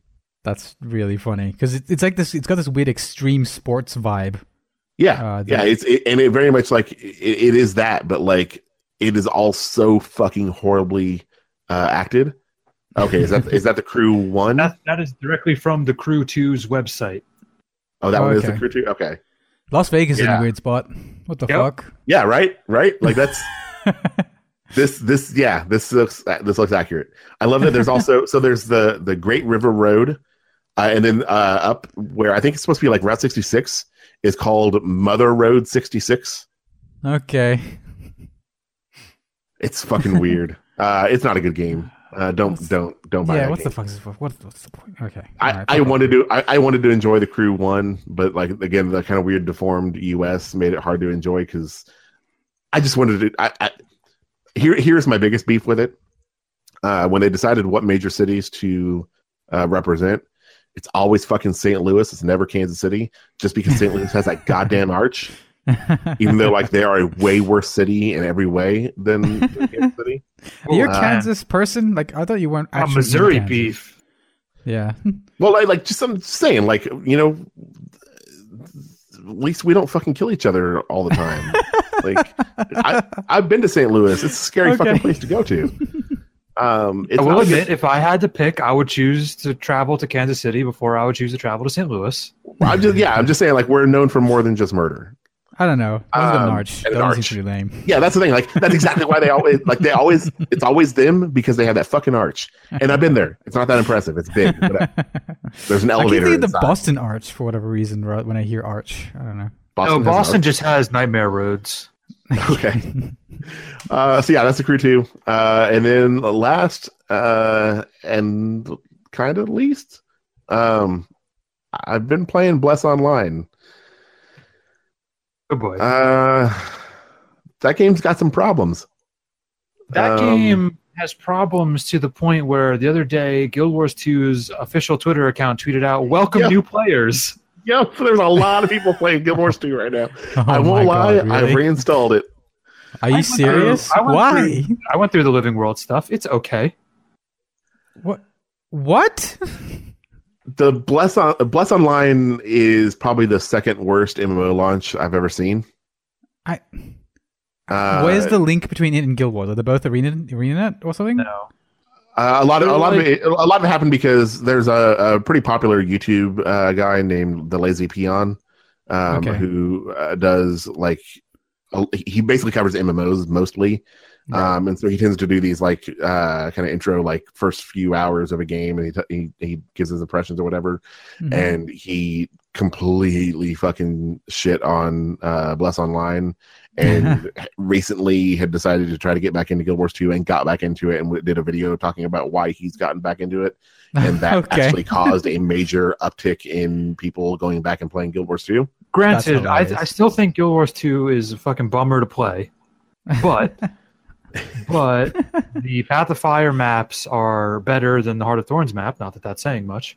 okay. Um, All right. And and the story is sort of back on track where it's it's fun in a popcorn way. okay. So you're still not killing dragons? Can right. can you just skip straight to the Path of Fire from like base Guild Wars 2? Oh yeah, Okay, you good can. because like I I I had that page Pretty- up. I'm pretty sure you Fire. can skip to the base Path of Fire without the base Guild Wars 2. I think it's like a Well, Guild no, Wars no. 1 style. It's its I own mean, like separate story thing. wise. I mean, like story wise. Like, Yeah, that's what I'm saying. Will, I- Like, will I- I'm will I pretty really be missing anything? Uh, some characters um are introduced in in the previous arc, but like you'll probably be fine. Okay. So what is Bless Online? Bless Online is the latest uh, Eastern MMO to be brought over to the West. Uh, it's been out there technically since 2015. I say technically because it actually, uh, looking, looking up the history on it, uh, it never got an official like release in Korea. Okay. Uh, it had the last like open beta. Oh then shit, there's a lot of similarities in this UI to Guild Wars. that's all it's done since then. Um, so it's it's released in multiple regions before it ever came out here. It actually flopped in like every region. Um, it was it was actually Okay. originally going to be uh, put out here by a different company, and then they canceled. I, mean, I think it was Aeria Games was going to put it out. They canceled uh, the game or the release for the Western audience, uh, and then NeoWiz, who is the developer, uh, decided to self self publish the game and spent like sixty million dollars to put it out here in the West, and it came out as and it was a total fucking garbage fire. I mean, it's it's got some of the worst shit. translation problems I think I've ever seen. Like literally, literally, like things that will actually cost players money because of uh, like a respec costs money, like real real money. Oh, Um, jeez. and like there are skills you don't know what they do because the translation is so fucking horrible that like it'll say like that this thing r- both reduces and increases a cooldown and you don't know what the actual effect is unless you get it and then test it. And then Oh, if it's not what you wanted it to be you have to go and and buy a respec. And like the the the voice acting is like fucking mediocre at best but also is plagued with a bad translation. So like a lot of it doesn't make sense. Uh, the game was censored for the Western re- release, so there are like characters that are completely missing from cutscenes, and there are entire cutscenes that are missing that make the story very hard to follow. Uh, it's still easier to follow than like the Black Desert Online uh, story, which was like completely incomprehensible. um, but like, so the one of the biggest problems I've had with the game is optimization has been just fucking abysmal. Um, Right. I mean, like literally single digit uh, FPS in a what the fuck? That's so strange. Um, so I have managed to I mean, alleviate a lot of that. Like I don't. Yeah, no, like I said, this game is this game's from like 2015. Like it's not a 2018 release. Yeah, um, so it's also, it, I think part of the problem is it's also running on the Unreal Engine, which generally doesn't scale well. And I don't know why Korea continues to put out large scale games on that engine. My guess is because it's free or cheap. yeah. Um, so I've alleviated a lot of the optimization problems by doing some pretty fucking, you know, relatively extensive INI file editing right. um, to change a whole bunch of uh, background settings that's, that's to make the game run well.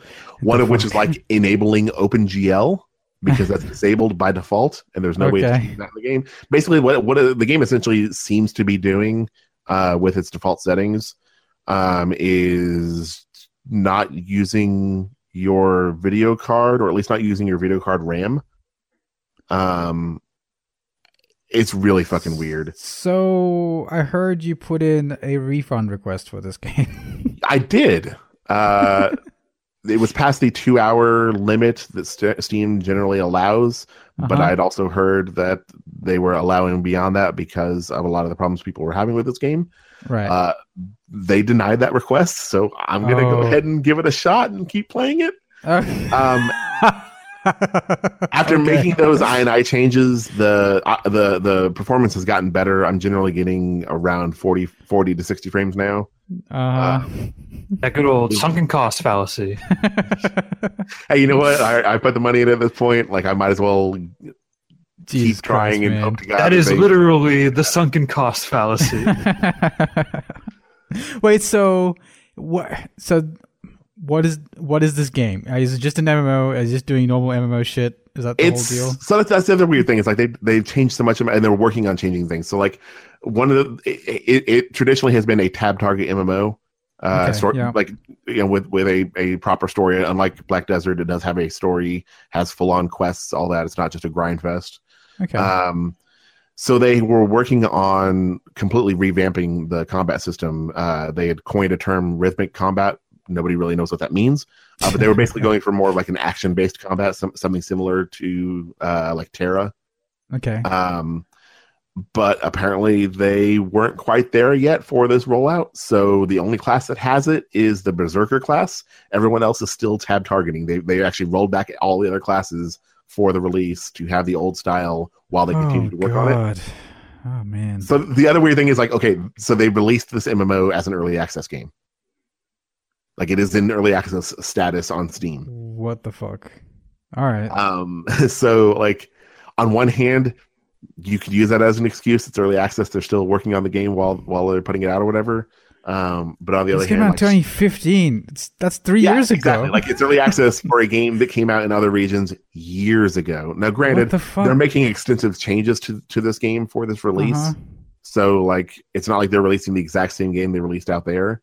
Uh, but there's also like one of the other major, probably the biggest problem the game has had uh, post release is there is an item dupe bug in the game that Right. actually existed on previous versions of the game, and apparently, from what I was uh, reading, had been fixed in those versions, um, but isn't fixed in this one.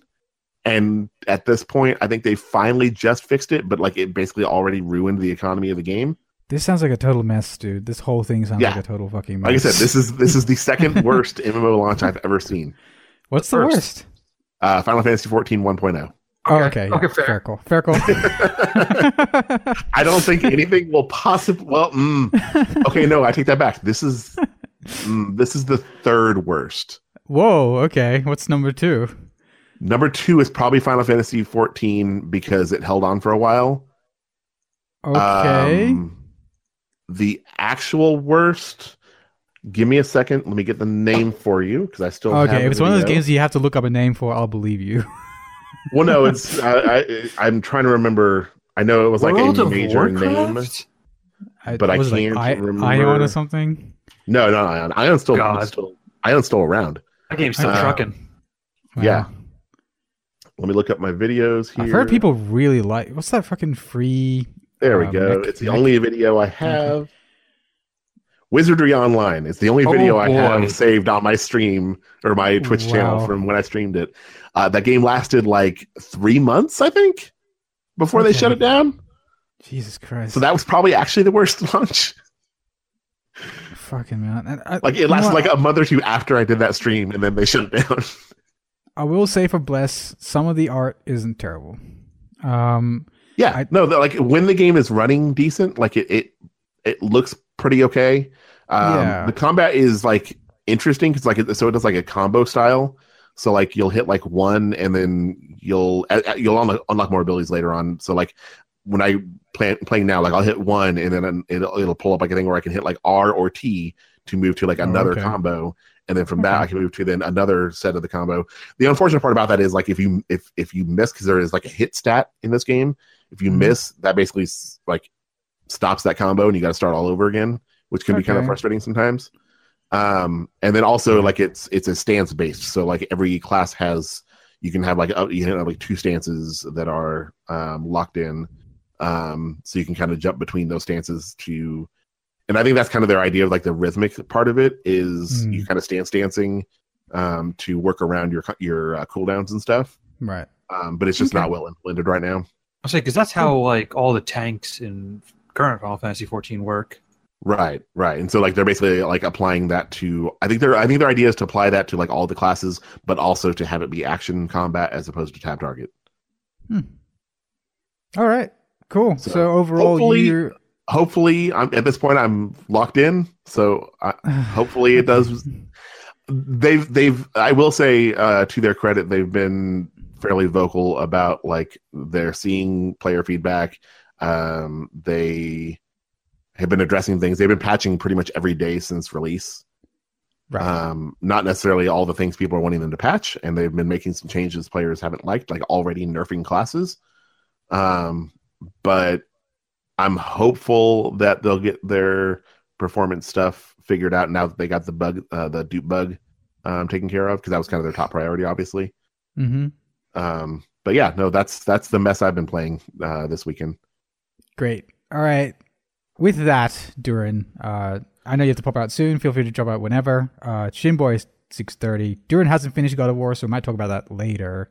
Okay. What I'm, is I'm actually, I'm, I'm actually going to pop out now anyway. So Cool. Have a good one, Dourin. Thank you for joining care. us. yep, later guys. Um, all right, Shinboy. What's been up on your in your? you were like cynic. Are you recording this week? I have a lot to talk about, and now I look at your list. Like, fuck, man. I'm like man, it's been like six months. I've played not a lot of any one particular thing, but a lot of or a little bit of a lot of different things. yeah. Um, I Take like God on a of War. journey. God of War. I, I, Um, I really like that game. I, I am not as in love with it as yeah, that's fine. a lot of people because mostly because I don't think the side stuff is really that strong. Oh, okay, I really like the side stuff. So I, I guess Um, if that isn't your thing, then yeah. should I don't like the way that it's doled out. Oh, I love the way it's. That's the. I uh, yeah, I think- think we'll just disagree on that. Like the way the the water level and we're going Keeps into. I think I think the two the two of us will go into spoilers here, both mechanical Uh, and, and here's, here's, I'm not sure if everyone at home has finished this game though. Like I've already done a spoiler cast. Like we I'm should probably like- talk about that last. If you're going to do I'm spoilers. saying like fair warning because I want to talk about like just some details. Of Okay. the- like not the whole thing, but some stuff that is at the very end. Uh, okay. You don't- about- if- if- keep if mechanics based. Okay. Keep it if you don't want to talk about that, you and I can talk off air. No, I can talk about it, but I don't think we should talk about it. We can talk about it as much as you want at the end of the show. But if you don't want to talk about sure. it right here in the middle, then okay. But the All right. way that stuff is doled out with with the main hub world moving between states as you go throughout the Mhm. game, and every time a state changes, characters very explicitly saying, "Hey, we can explore now." Like I think Mhm. that's kind of lame. I fucking loved that because it was. Sorry, it's, it's just it comes down to pacing. Whether you like pacing, for me, it really helped the pacing of that game to be able. For me, and, it, and the fact that it the characters brought everything to a grinding halt. There which, you go. Exactly. Yeah. Which it's it didn't really affect my enjoyment that much Hmm. because if I felt that stuff was bringing everything to a grinding halt, I could just not do Mhm. it. Yeah. Yeah. Um. So I don't really hold it against. And, and none of it is the game, required. Like, you, you get plenty of drops that will be good enough through the length of that game. Like exactly. To that game's credit, it, it's well balanced through its its story beats that you don't need to do it. So Yeah. like, I don't feel like I missed out by not doing a lot of that stuff as Exactly, the game went yeah. on. Like, it's exactly the thing. Like if, if you are if you want to kill Valkyries, you need to do side stuff. If you don't give a fuck about that, then yeah. You can Yeah, I did. I happened to stumble upon one of them that. just like I made a right when I had to make a left, and I found one, and I took a few tries, but I downed it. And I'm like, that was kind of fun. I don't need to do the rest of these. I fucking love the Valkyries. I didn't beat them all. Uh, I, I was like, I was like, if I really want to do this, that Dark Souls remaster is coming out in a few weeks. exactly right, and and also there's one. You know the nif the, not I forgot the name of it, but the fog zone. hmm Um, the one has kind of a time limit. There's one in there that you have to beat, and I was like, oh, I could not be fucked. It, uh, that's you have to be within the time limit and get back out again. It's like fuck that, I can be bothered. Um, because you have to get specific gear to reduce. Anyway, with that said, I, I can totally understand your point. Like it, if the side stuff doesn't grab you, like for me, it really grabbed me because I really like the micro puzzle solving element of that game. Um, but even though the puzzles are simple, none of them are particularly great, but they were they were good enough to keep me occupied and like, yeah, a and nice like I feel like I got my fill of that stuff with the bits that are actually like pretty well done in terms of spar- um, sprinkled like Mm. along the main story path. Yeah, yeah, yeah. Like Oh, just that like, stuff was was really well done. Like, okay, you just had this big, you know, combat sequence, and then this cutscene, and then oh, hey, mm, here's one of those chests with the runes on it. Like that stuff Yeah. was laid out pretty well. man. Um, did you end up finishing? Uh, I don't know where you're at. Do you finish that game or? Yes, I did. All right, cool. All right. I don't want to talk about story stuff because there's there's a Um, moment in that game that I think is definitely in the player for toy. The the end 2018. the, the ending of that game made me think back on one of the characters' names and go, "I'm an idiot." That's curious. I actually was I was actually kind of surprised, and I didn't really get any hints for that during the. But now we're getting way too deep in it. Let's move Yeah, on. Let's we'll move talk on about it at the end. Yeah. Um, But generally, I right. liked it. I thought the combat was super fun. Uh, I was iffy on it at first because I yeah, thought a lot of people seem to be iffy on it. And exactly. It, I thought it was a bit claustrophobic at first, but as you get Hmm. more sort of AOE and ranged options, it, it, yes. it opens up in a fun way.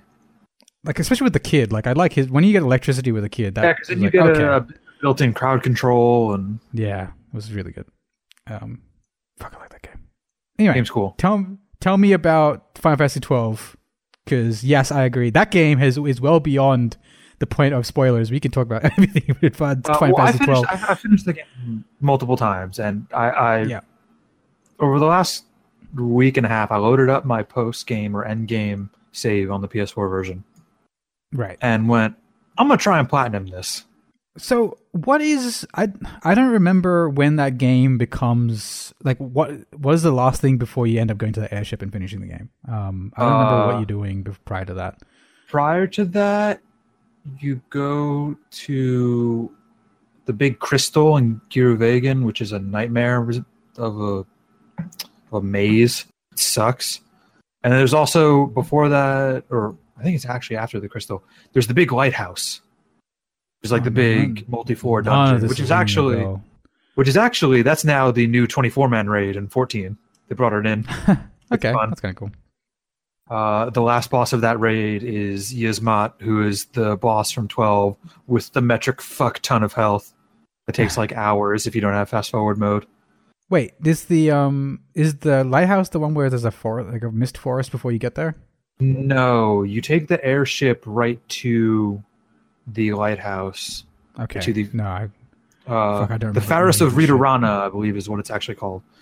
Um, and there's like a big undead bone dragon that you fight before you go inside. And Then you go inside, and there's like a whole bunch of floors. And, I remember the bone dragon. Fuck man, I haven't played Final Fantasy 12. and then at the years. at the top of that, you get the amazing cutscene where you finally get to the top when and the crystal's up there, and Ashe is doing her thing, and Cid is up there, and then Vaughn says something, and Ashe turns around and basically tells him to shut the fuck up.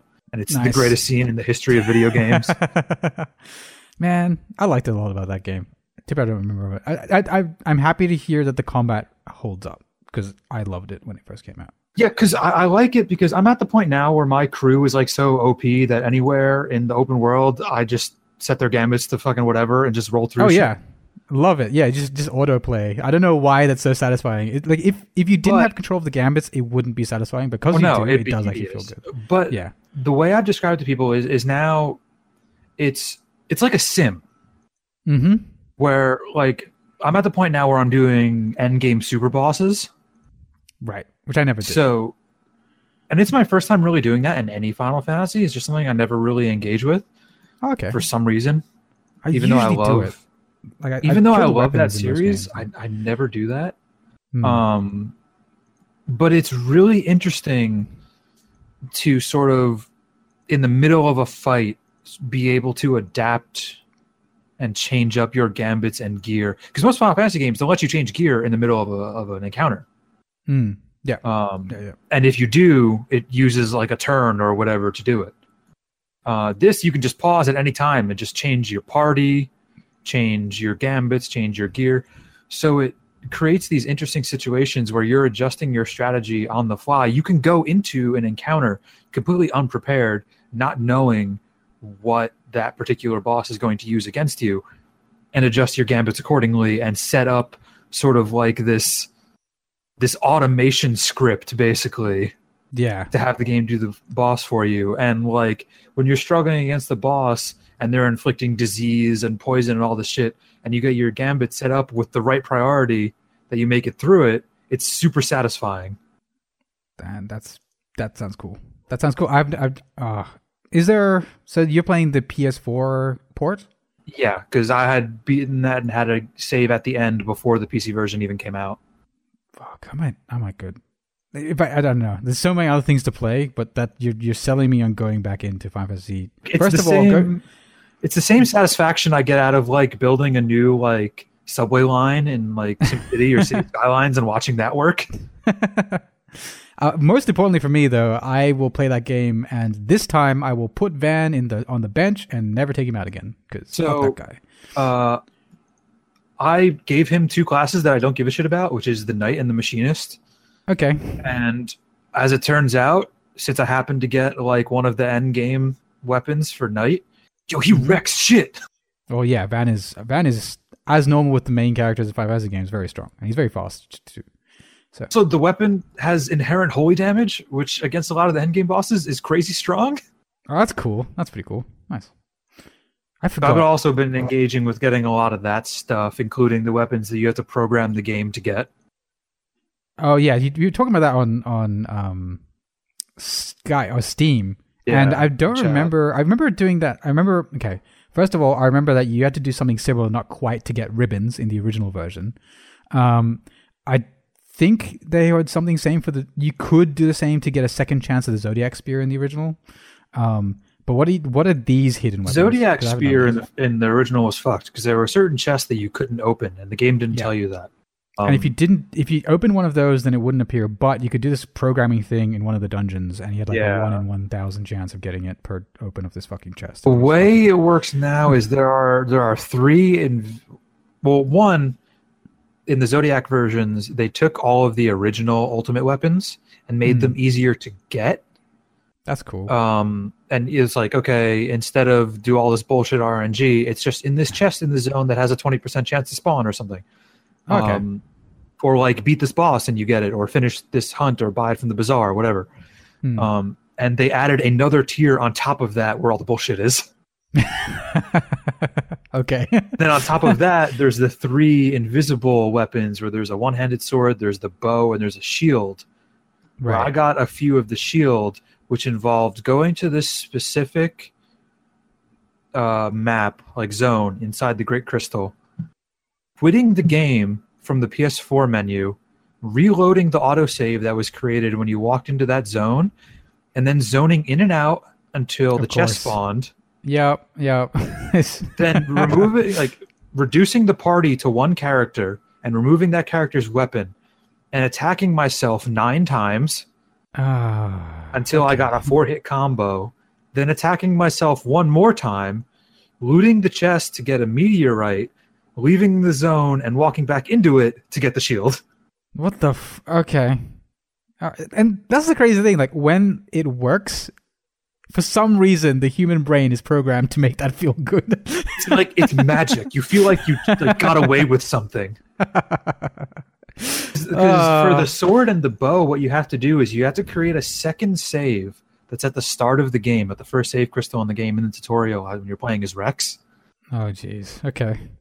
Uh, go to where you need to go in, in your main game to get the weapon, load back into the save at the beginning of the game, and heal yourself until you get three specific numbers in a row. What the fuck? Because those numbers aren't random, they're part of a table. Oh wow. So when you get to, and the table is laid out in lines specific to, you know, however many values per line, 10 values per line. yeah. So if if you don't have the three that you need, but you get the three that you know are at the end of another line, like prior, you can attack Mhm. yourself to skip a line on the table. oh my god. Okay. Basically, what it does is everything that's RNG based, quote unquote RNG, Just draws from the table. is on that table. So So the if you- table's in RAM, so you can so, you can open up. what you different do is when you heal yourself and get those three specific numbers, you know you're at the right point at the RNG Yeah. table to get the chest to spawn. And then you go into the, your normal save and You go into your that. normal save and open the chest. Yeah, fucking fuck this game. no, I, I like that. That's really cool, but it's still ridiculous because that's not No meat actually required. yeah. Because what because what it actually is is a random uh, inverted commas random chance to find this item. Uh, yeah. But because you can do this other stuff, you can program the random. You're, chance. yeah, That's you're basically cool. seeding the RNG. Yeah, that's fucking cool. I don't know. It's better It than is Monster like- Hunter. It is like some Super Nintendo level program the game bullshit, Yeah, but with the complexities of a PS2 game. And if, if you don't know what we mean by that, um, there's some speed runs that work that way, where if you go, like, you can see them midway through the game going into this, like, I don't know, the side screen, killing like three random enemies in a particular way, then walking back out and coming back into it, and there's like a weapon spawn. That is lot Like, of it's it's- weird. You often see it with like tool assisted stuff. Hmm. It's because you're, you're essentially programming the, the either the, something in the RAM of the game that's based on all these other variables, like Shinboy just mentioned with this table, to get it such that you can you can align the stars where you need them to be to get the exact item you want. Um, but that is kind of cool. I don't know. That's that's pretty cool end game It- it's stuff. crazy to see that stuff even on modern systems because the the numbers that you need to see the RNG are different depending on which model of PS4 you have Oh wow! Oh, because wow. they use different wow. memory. I think. Oh, that's kind of crazy. All right. That's what I mean. Like That's I pretty cool. love like seeing the nuts and bolts of how this shit works. Yeah, I can see that. That's pretty awesome. Um, so is that what you mean doing Final Fantasy 12? Yeah, just going around killing bosses, uh, leveling up, uh, realizing that I maybe don't want to do this because the the last trophy is you need to complete the bestiary, which seems insane. You need Right. to kill one of every enemy type in the game, including all the bosses and all of like the rare game, which are like hunts, but you can't track them like you can hunts. So it's it's a pain, but I'm enjoying it. Cool. Um, all right, you got. We haven't. We've barely dented your list. Let's keep going here. Yeah. Uh, what What do you want to talk about next? Uh, I've played. Let me load up Steam. Fifteen or so hours of Ni no Kuni two, Oh, something like that. dude, it was just on sale, and I was wondering whether I should pick it up. Seventeen Um, hours. It's real good. I keep hearing. How's the VO? That's the part I'm worried about. Um, quality is all right. The amount is inconsistent. It does kind of like the Persona thing, where some lines are voiced and some aren't, but it's way Oh, yeah. less consistent than Persona. Where Um, like within the same conversation, like half the first half will be voiced and the second half won't. 'Cause my my issue wasn't necessarily like the the the amount of VO, but it was mostly this the the main character was just too fucking earnest for me in English. Oh. I love it. it is such a joy. I can't. I couldn't. I could not deal. I just watched like some gameplay videos. Like, no, I just hard the f- nope the fuck out um on that VO. But you, so you, I hear. I said, sounds like you're playing in English. Yes. Is there a Japanese VO on the on the system? I don't know. okay, I don't think right. there is, but I don't know for sure. That's funny. So, Um, so is that the, part you like about the game, or is the gameplay itself? Both. I like the the uh, city building. It's a bit too slow for me. Like you, at least at the start, you accrue like the money that you use to build shit a bit too slow. But as you get more people, it's starting to pick up. Um, I've actually Right. hit a little bit of a lull where I finished my current big story arc, and I've been taking a break since then. Um, So is it one contiguous story, or is it like uh like a yeah yeah but it's it's very much it's one continuous story but it's very clearly broken up into chapters where it's like right, okay you're trying to get all of the kingdoms of this world to agree to like this treaty to one one happy family no fighting um, okay, so there's very much the chapter where you're trying to convince this country and solve their problems so they'll help you and then you move on to Hmm. the next stuff like that at least that's what it's been so far right. And it does look beautiful. Like, just at yes these and uh the yeah. pc version runs like a dream Oh shit! There's a PC version. I had no idea. Oh, okay, that changes things. Um, I'm running it at max. There's not a lot of settings really. Uh, there's like some there's some AA settings like there's uh, TXAA or, or what have you hmm or uh, MSAA. Like so, there's different anti-aliasing settings. Other than that, there's not a whole lot. Right. Um, but with the two times multi-sampling AA uh, at 1080p, this thing is locked at 144 FPS. Damn. What do you? What graphics card are you running? 1080. Oh, so cool. I've got one and two. Um, All right, that's but good to hear. but that leads me to believe that if you're trying to run it at 1080 60, you could get away with way lower. oh yeah, way lower. Yeah, I'm I'm I'm thinking more like whether I can get it running at 4K probably. Um, I don't know about the 4K scaling. Uh, Hmm. I, I just don't. yeah, that's fair enough. But damn, this game looks nice. I, so how is it? So how many characters have you met? It seems like there's a big party or I just got my fifth party member. Cool. And how, how have they been? Uh, how they interact and stuff? They cool? Uh, yeah, like I, I try and I've mostly been playing the main guy, but the like Evan, you know, your little little cat boy. But Hmm. I really like the guy I just got because he's like, he, he's he's the one character I would describe as like a primary mage. Where Okay, obviously, cool. like all of your attacks are like your main attacks, your X and Y, your light and heavy are melee. But his melee attacks, like instead of swinging a sword, are like, yo, they fly around him in fucking crazy magic patterns. Oh, that's kind of cool. All right, So I've been using him, and he's kind of fun. nice. Um, yeah, I'm just trying. I'm just trying to think about like. So okay, so what what are your overall impressions of Ni no Kuni 2? I like it. Um, Cool. I'm not like over the moon with it, but uh, I I like it quite a bit.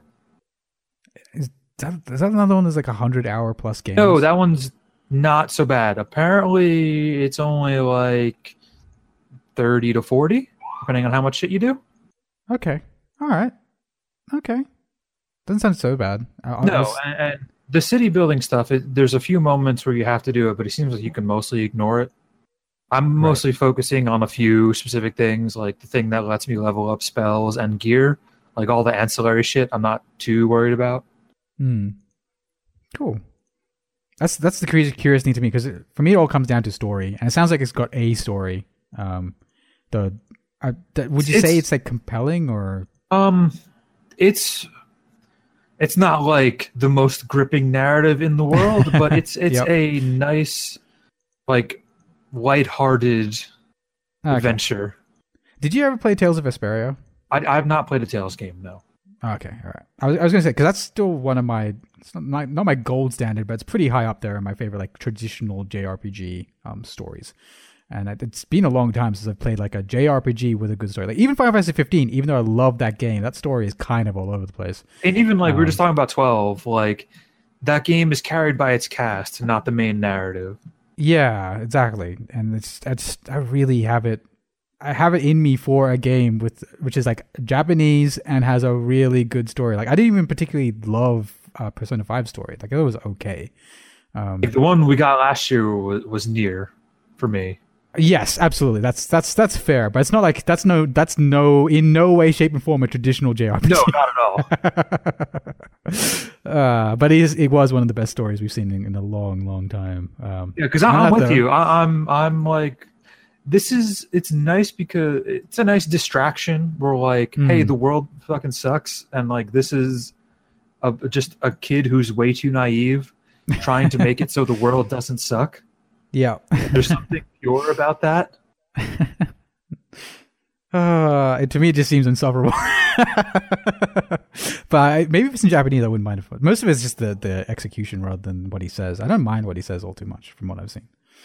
Um, I was curious because I don't know because if you can choose your main character, I'll, I'd, I'd see myself playing as the soldier guy, like the You guy can- you start can with. play as as like walk around as any of them and be the main Yeah. you control, like on the fly. Even you can switch. That's what I thought. So I, I was thinking about playing like the um, I'm gonna play the dude just with the gun. yeah, the dude with the gun, and that seems like a cool way to play that. You game. get I cool. Fantasy guns. um, but cool. Could you cool about Ni no Kuni 2? I am curious. I don't know if I'll get around to it, but there you go. Um, what else we got on this list?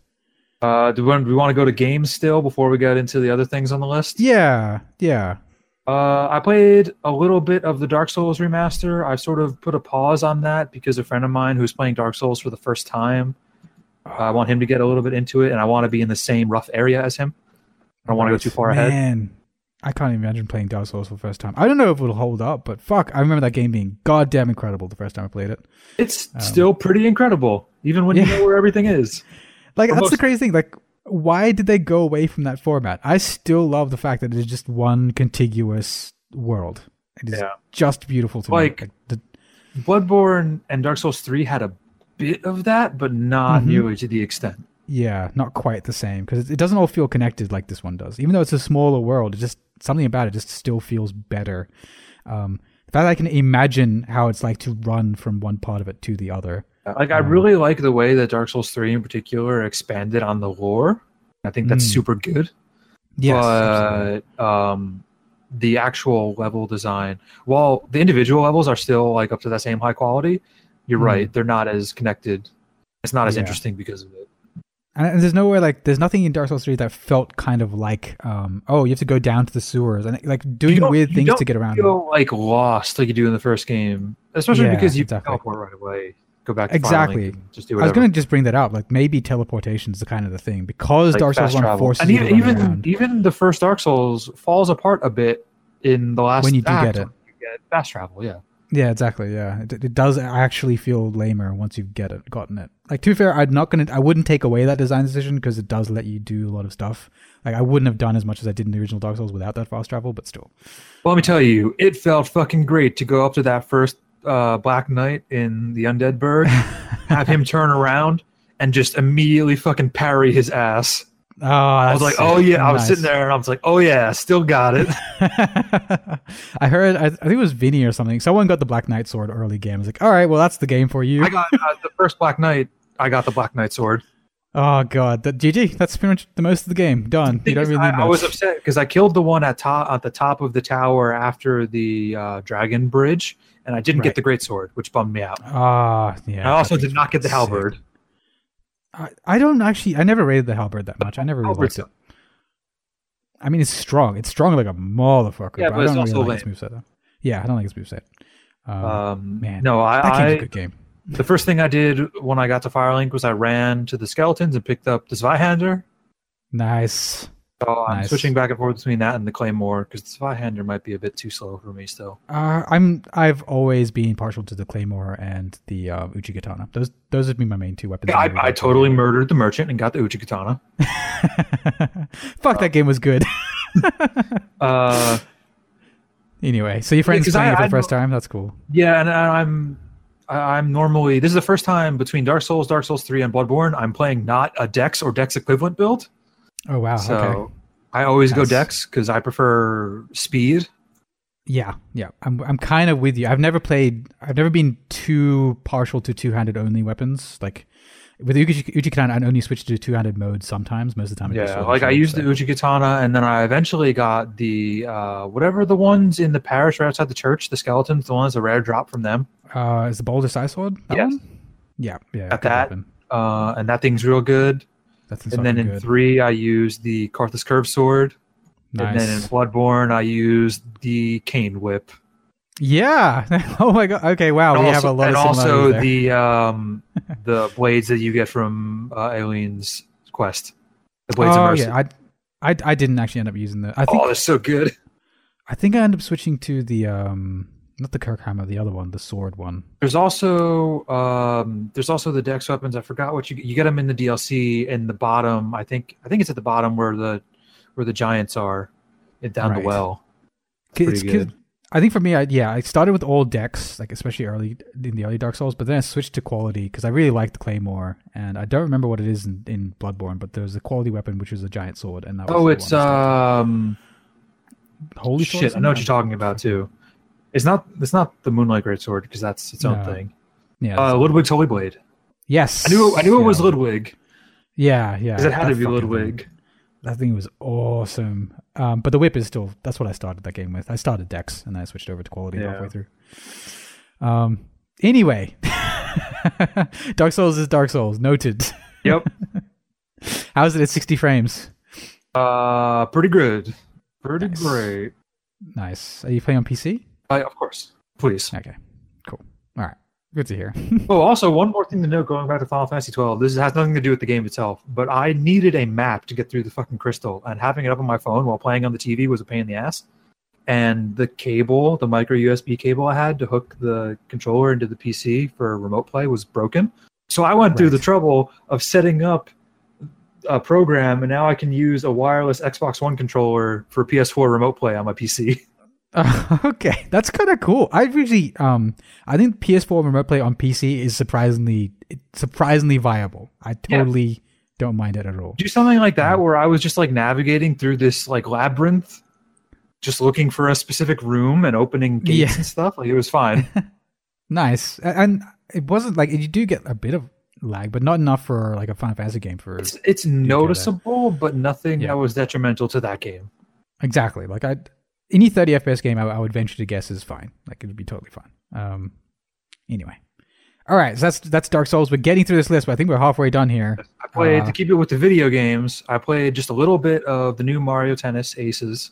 Uh, I was looking back on it. I think this might actually be the first Mario Tennis game I've actually played. I'm actually sup- like ridiculously curious about this because I've always wanted to play a tennis game with a story. Um, I don't know if they if that's part of this demo they put out there or not, but that's the part I'm actually. No, it's mostly just online play. How You does can- the game play? play. It plays pretty good. Like that's pretty fun. Um, it's, Nice. It's actually kind of daunting at first. Like they Re- throw a lot really? of shit at you pretty quickly in the tutorial. I had no idea Mario Tennis had I- any depth. Like I had to go. I you know it's like hey, you should probably play one game against the AI before you go online. I went to a tiebreaker Against the AI. against Yoshi. Fuck. Mind you, like I've not played one of these games, yeah. so fair. like it's not like I had a base understanding of Mario Tennis that was then being built upon. I was learning Mario Tennis and then all the new shit. I'd I'd partially be learning tennis, so I'll be probably the kind of where you were as well. I've forgotten half the rules of that fucking game. Is it actually like true to tennis rules, I mean, like deuce and? as much it- as it can be, I guess. I don't like it does like tennis scoring, like 15, 30, Okay, cool. 40. Okay, cool. And it does it have the weird tiebreak system that normal tennis has? And Yeah, where there's stuff? advantage like in deuce Yeah. and all that. Yeah. Yeah, yeah, it's fucking yeah. Okay, cool. I'll have to relearn all that kind of stuff when I play that. yeah, game, I like but- I knew that going in. I knew Hmm. enough about tennis. Like I know, okay, in singles you need to keep it within these lines. In doubles you can use the Mhm. whole court. yeah, exactly. Yeah, and so it sounds like it is fine. Yeah, I haven't done the online play because I'm real bad and I don't want to get fucking thrashed. Smirked by whatever Japanese people. Yeah. or like Dan Ryckert, Mario Mario tennis expert. Is he actually good at that game? I have no he idea. He loves Waluigi and Waluigi debuted in Mario Tennis. Okay, all right, great. Because every time he says he's good at a game, it just reminds me of fucking Soul Calibur and Vinny beating him, and that was that was glorious. Um, but anyway, no, that sounds cool. I don't know Mario Tennis. Mhm. I, I'm very curious about that game. Are you are you interested in picking it up when it comes out? Uh, maybe. It seemed like it'd be a fun local thing at the very least. Hmm. And then, well, that's actually curious to me. Does it use half a Switch controller or the whole Switch controller? Uh, it uses the whole Switch controller. Okay. All right. I would- I bet that. No, I, I also bet there's a way to that they'll shoehorn. There are because there play. is actually a thing you can do like trick shots by flicking the right stick. Right. Um, Yeah, and it right. actually says when it's teaching you how to do that, you can use the left stick by like holding a shoulder button and like pressing the left stick in that direction like twice or something. So Okay. it Alright. seems like they built in ways to use it like play every, you know, use all the moves with one stick and the four Yeah. buttons. Yeah, yeah, because I, I bet that'll be like a cute thing if you if you want to play it with people at home. I don't know if the Switch will ever be anything like the Wii, but still, it's got little bits and pieces of that.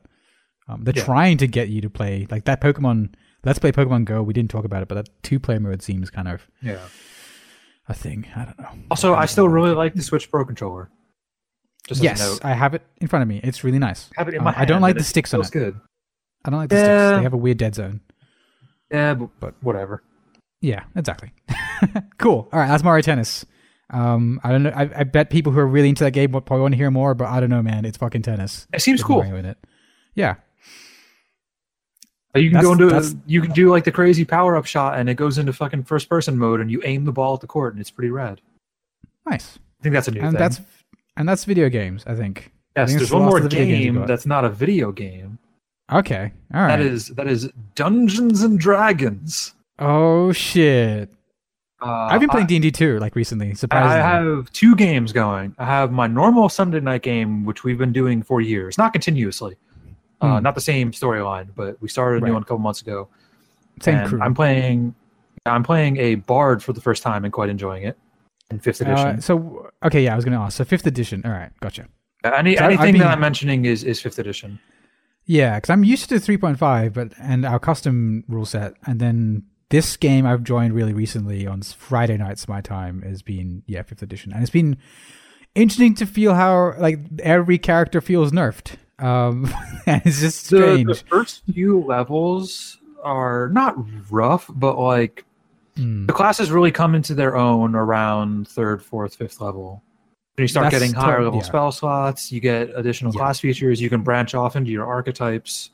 Like definitely once you start hitting archetypes, like that seems like when this becomes an actual game. Um, at the moment, we just did a, we just reset a game, our campaign. We got to level three before, but then the DM had stuff, stuff changed. We reset to level one, and now I realized that that some of those campaigns aren't really real balanced around those early levels. But the moment you have double the HP at level two, it's like okay, yeah, now now we're, now we're rolling. Okay. That game's also interesting um, because, um, with your attacks, at least the ba- the way the basic attack works, in a lot of other games, I don't know about other D and D editions, but like Thirteenth Age is a good example where when you level mm. up, you just do more damage with your attack. Yes. The way Fifth yeah. Edition scales it is you get more shit to do. Yeah, pretty much. Some attacks scale with level, but most but most like your your basic attack, like oh, I just swing my longsword, hmm. never gets more than like the D6 or D8 or D10, whatever it is. It's just oh, you yeah, get yeah. more. You either get more attacks or you get yeah. more modifiers to that attack based on your class. Yeah, yeah, yeah, yeah. Which is an interesting way of doing it. Uh, but so for some class like Warlock, my friend plays a Warlock. That Warlock, is dope. Warlock seems broken. I don't know. Warlock's the coolest. I'm multi-classing I, from Bard into Warlock because they're both charisma I, casters. As far as I can tell, Warlock is kind of broken strong. Uh, um, uh, no, only because real, the real busted most OP class is Druid, but that's neither here nor oh, there. Well, that's that's yeah, and also that has not changed since original Dungeons and They're like impossible to kill. Yeah, and also the summoning is just poorly balanced. Like summoning and the wild shape pretty much means they have a bunch of friends and allies and also multiple health bars. It just bre- it just breaks like so many things. Like I was watching a game on the YouTubes and a dude was like level seven or something, and he summoned like thirteen panthers in one uh-huh. of the fights. Like fuck you, like, like fuck you. The thing is, that's that's kind of on the DM. Uh, yeah, because yeah. if you, I was reading through it because I have a druid in my other party, which I'm DMing for, um, right. which I'll talk to talk about in a second uh, you have you can summon up to a certain total challenge rating. Let's right. say it's challenge rating two. That means you yeah. can either summon one CR two, two CR ones, four CR one halves, etc. That yeah. is decided by the DM, not by the player.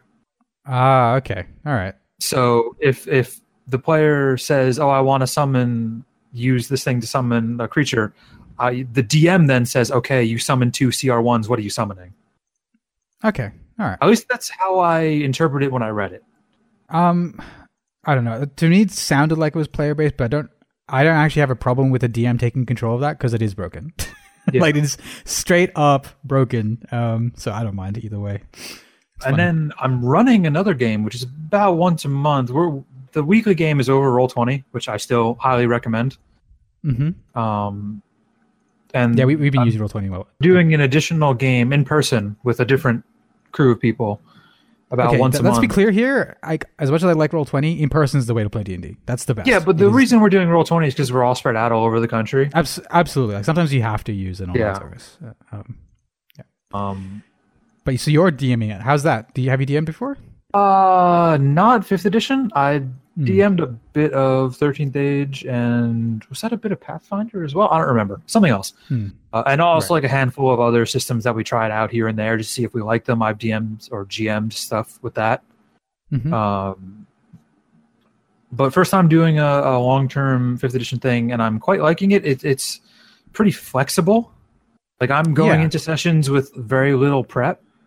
I really um, like fifth ed, like just across the board. Yeah. Um, not as much as a player as I used to, but as a as an overall system, it is a better system than the other than the pre, prior versions. I think. If you, you like break the game as much as a player. If you like a weird fusion of 3.5 and some other systems, uh, once we're done with our current uh, Sunday night D and D game, we might get into that Pathfinder Second Edition playtest. Oh, that's wow. the second half this year. Oh shit! I it's action point that. based. Like it's um, what the fuck is the cyberpunk game? Shadowrun.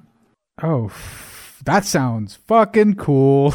and like a lot of stuff is like weird. Like Paladin doesn't get smite automatically. Like you have to take it as part of your oh. build. It sounds that wild. Sounds, that sounds fucking awesome. Yeah, man. we're all like, like super nice jazzed. the playtest is I think August. Oh, sick. That's that because Pathfinder was fucking awesome when it came out. Um, yeah. Like, it, oh, nice. Good to hear. Anyway. that's, that's best news I've had all day. Anyway, I'm I'm DMing another fifth edition game, and speaking of Assassin's Creed Origins and everything, I decided to set it in a uh, Middle Eastern, North African setting. oh, cool. Um, nice. Because Wizards of the Coast are cowards and don't want to leave the Forgotten Realms, of course. and it Mhm. fucking oh it makes me so angry. I ended up buying the Arabian Adventures second edition books, AD and D books Holy- off of DM's Guild, Holy shit. Okay. just for like not for rules, but for Just a reference. Yeah, and I'm memes and using stuff. and I'm sort of fusing that with like my own setting. That's cool. I but you're playing five fifth ed rules. We're right? playing we're playing 5e, yeah. Yeah. Nice. So it, it's 'Cause I was- you know, it's weird where it's like okay, I have to try and like dig through the dungeon master's guide to find like the extreme heat rules. That's fucking cool. Nice. That sounds fun. So like, overall, um, what's it? Did are you are you mostly like are you D and D D all round all year round, or do you generally like have times you play and times you don't? Um we normally the new like the game that I'm running just started a couple months ago. Um right. and that's you know we're hand, still level 2. We've had maybe 4 sessions, like one a month because it's hard to get everyone together. Right. But From the other game, it's like nonstop. We might take like a month off once a game finishes to sort of regroup and think about what we want to do next. But it's like every week. oh, that sounds fantastic. Like for us, it was a um because everyone yeah because we are in multiple cities and we really don't like playing online just because that's just my the temperament of my friends. Um, it has to be around a table, so we only end up doing it a couple times a year, and it's hap- and our next session is next weekend, so I cannot fucking wait. Um, it's just before uh, sadly the same day of start of E- starting of E3, but I, I will be doing both. Um, but we look forward to it. But it, just- it's it's great because my table that I'm running is mostly like new players. oh cool, Not That's just nice. like one guy. One guy has played uh, D and D before, right. but the other three are all new to role playing games in general. oh wow, okay. So it's this- fun to see them get way into it. yeah, we're like I, I'm sort of going the extra mile where with some things where one player was an ex-assassin, so he still has a lot of those contacts. So he they, Right. they were walking through a market and someone bumped into him and handed him a letter. And I reach into Oh, my nice. bag and pull out a physical letter and Oh, hand it cool. to the player. oh, you're being like one of those really awesome DMs that like yeah, and like actually I put bought, in the time. I bought like um, the aged-looking paper to make it look Nice. like uh, paper from the time, and like I bought like calligraphy pens and sort of looked up a whole bunch of like fonts inspired by like Arabic font and sort of wrote it out with that. Type. Holy shit, dude. Okay.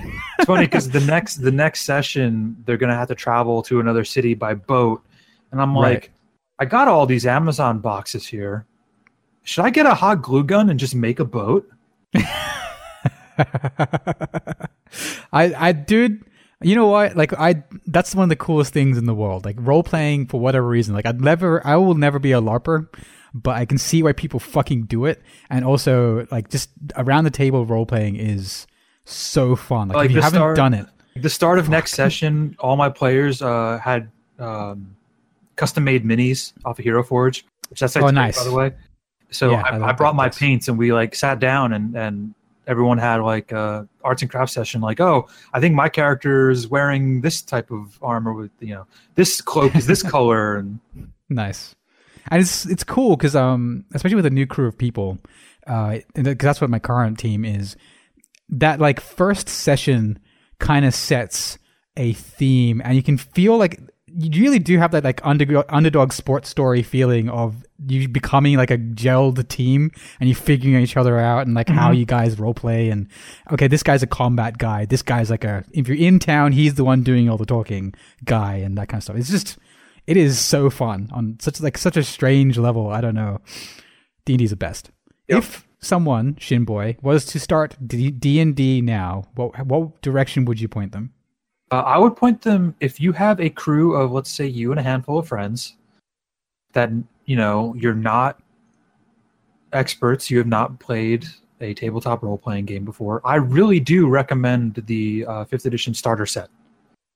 Um, Oh, good. Yeah. You can. It comes with a short level one to four campaign. It comes with pre-made characters. It comes with a basic rule set. Hmm. Um, and it's pretty much everything you need to get going. It comes with a set of dice. Um, exactly. Yeah. Like, if you want to like, branch out from there, if you want more character options, you could then pick up the player's handbook. Uh, you really Mhm. only need one per table. You don't like not everyone needs to get it. Yeah, hundred percent. And um, I would say that if you are the DM or someone you in your friends group wants to DM, they they're probably the one who really does have to delve into the rules. Like it really does help to have a DM who knows the rules. Yeah, But everyone else, it is something you can learn in about a session or maybe two sessions. So everyone else, as long as they have like a general handle on things, like okay, you roll dice to determine success. You can't tell the DM what someone who isn't their character like.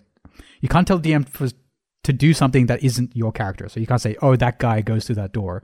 You can only control your character. Once you get Like, like, I- an idea of role playing, the hardest thing for new players, in my experience, is uh, the basic player knowledge versus character knowledge. right? Like Yes, the very the very first session, um, we did the starter campaign, then started over when they TPK'd to a dragon. Um, Yep. uh, accurate. That's normal. Um, and there was a moment in that starter session where one of the PCs, the one of the player characters, did a favor for this organization in town and went back and, and got some valuables as as a reward that he didn't tell the other Hmm. players about. And then one of the other player characters was like, "Oh, I'm going to try and pickpocket him, see if he has anything good on him." I'm like. You're not doing that because your character would do that. You're doing that because you, the player, knows that he, Exactly. the player, got these awards. So I'm just going to say, no, you don't. Yeah, yeah, yeah, yep, hundred percent. And that's like it's it's one of those things where um you should you need to learn as players. we getting a bit too deep into this, but whatever. But I, I'd certainly say that you need to learn as a player of D and D not to hate the person next to you when their character starts doing bad things to your character, Yeah. because it is. That's that's half the fun. Remember, you are Like, role that- playing. that is like half the reason that Squiddle is in our games is to do bad shit to us. He is an agent of yeah. chaos. and when you do get into it, like it is fun. Like playing, like half of it's just improv. Um, it This is is like also- just essentially a community. This goes to both new players and new DMs. It is not players versus DM. That's a bad mindset. it's a mindset the that DM comes shouldn't up be too trying to kill them. Yeah, The Like- DM should totally kill them if Oh it no, but he fits the shouldn't go out situation. of his way to try to kill Yeah. them. That's yeah, and the players shouldn't go out of their way to break the game mechanically. For Yeah. example, um, Um, really it's funny. One of one of my players, we rolled in Xanathar's Guide to Everything, which is my favorite book in the entire fucking world. I made everyone do the "This is your life" tables, which pretty Oh, much kinda rolls cool. your character's entire backstory for you. yeah, Which sounds fun 'cause- lame. It sounds lame because you don't get to come up with it, but it doesn't give you de- it gives you minute details like how many siblings you have that then you can build upon. exactly. And Yeah, one it of gives you the- um like east like, uh, start starting points to go to draw like out. it's like here are these bullet points now make them a story Yeah. right connect the dots so one of my players rolled on the boon he got a boon and he rolled on the boon table and he got a horse and he was like do you really want to deal with this and i was like okay i'm gonna strike you a deal you can re-roll the horse if you want because i'm gonna go with the the well-trotted house rule of don't make the DM bust out the mounted combat rules, and the DM will not make sure that your mount mean, meets a sudden and untimely end. Fair. oh, we, we sorry. That's one of those other things. Like again, this is not really like starter player info, but we totally just said fuck it and started using house rules for all mounted combat um, and stuff. Like once once you play it more, you can start bending the rules in really fun ways, especially your if you're the DM. And it's it's it's again while role playing will never be replaced by video gaming, at least not in the near future. Um, and why D and D is still an amazing thing. I would totally recommend if you have a group of friends who are interested. Yeah, that, that's even, why even if some are not. I, I'm sort of bending the rules a little bit. Where I like a lot of randomness in my games. It keeps me Right. and the players on our toes. toes. So I sort of encourage people to to roll whenever they can. We're like, Hmm. okay, if this is a character, explain it to me. How is your character doing this? Is it something that they would think about beforehand and think, okay, I can do this in this way. If so, you have advantage on that. You know, Okay, it sort of encourages them to to use not just their spells in combat, but like use your Hmm. abilities in creative ways. Yeah. Cool. So that's D and D.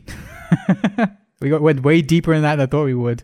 But uh, cool. Nice to hear everything. I'm also having fun, and people at home, you guys should check it out. If you haven't played D and D before, um, Easy Allies has tabletop escapades, which is fun to watch, and they So- they get into it. The obvious recommendation is Critical Role. Yep, Critical Role is fantastic. Um, and there's another one, Adventure Quest or something. I forget. Uh, I mean, there's the first arc of Adventure Zone, but they sort of, with the McElroys, they sort of lose a bit of the thread rules wise near the Uh, end of that. I, I was thinking of Harmon Quest, which is uh, kind of an interesting in between and animated. I, and I. Don't cool. recommend Harmon Quest. It's not even want to learn the rules. No, because yeah, it does. Harmon Quest doesn't do a good idea. It doesn't do a good job of showing you how the game is played. Yes, because the, the DM kind of does it all in the background, doesn't show you any of it, um, any of how it works. But if wanna- I I want to watch D and D, it's it's like you know I want to watch D and D for the same reason I want to play it. There's a bit Mhm. there's built-in tension with knowing that this person has to roll for this thing and not knowing what the outcome's going to be. absolutely, yeah, you're you're right. Um, which is yeah, so yeah, you're right. Like, I would recommend uh, Easy Allies, and your one was Critical Role. like the huge YouTube. Yeah, Critical Role. That's massive on YouTube as well. Cool, Shinboy. Uh-huh. Are we at the end of this? No, we still have two things left. We should take a break before we dive into them. Okay, I'm I'm good with that. So I'm going to hit stop on this recording. See you guys after this.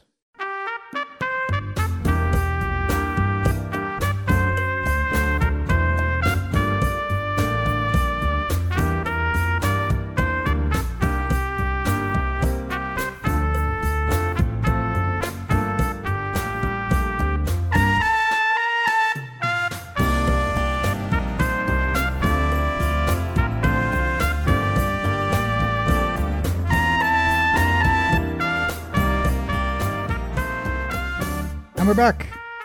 I'm still here Back, with Shinboy. yes. Yep. Woo. Um. Fuck yeah. Okay, we're still we're at, near the end of your list.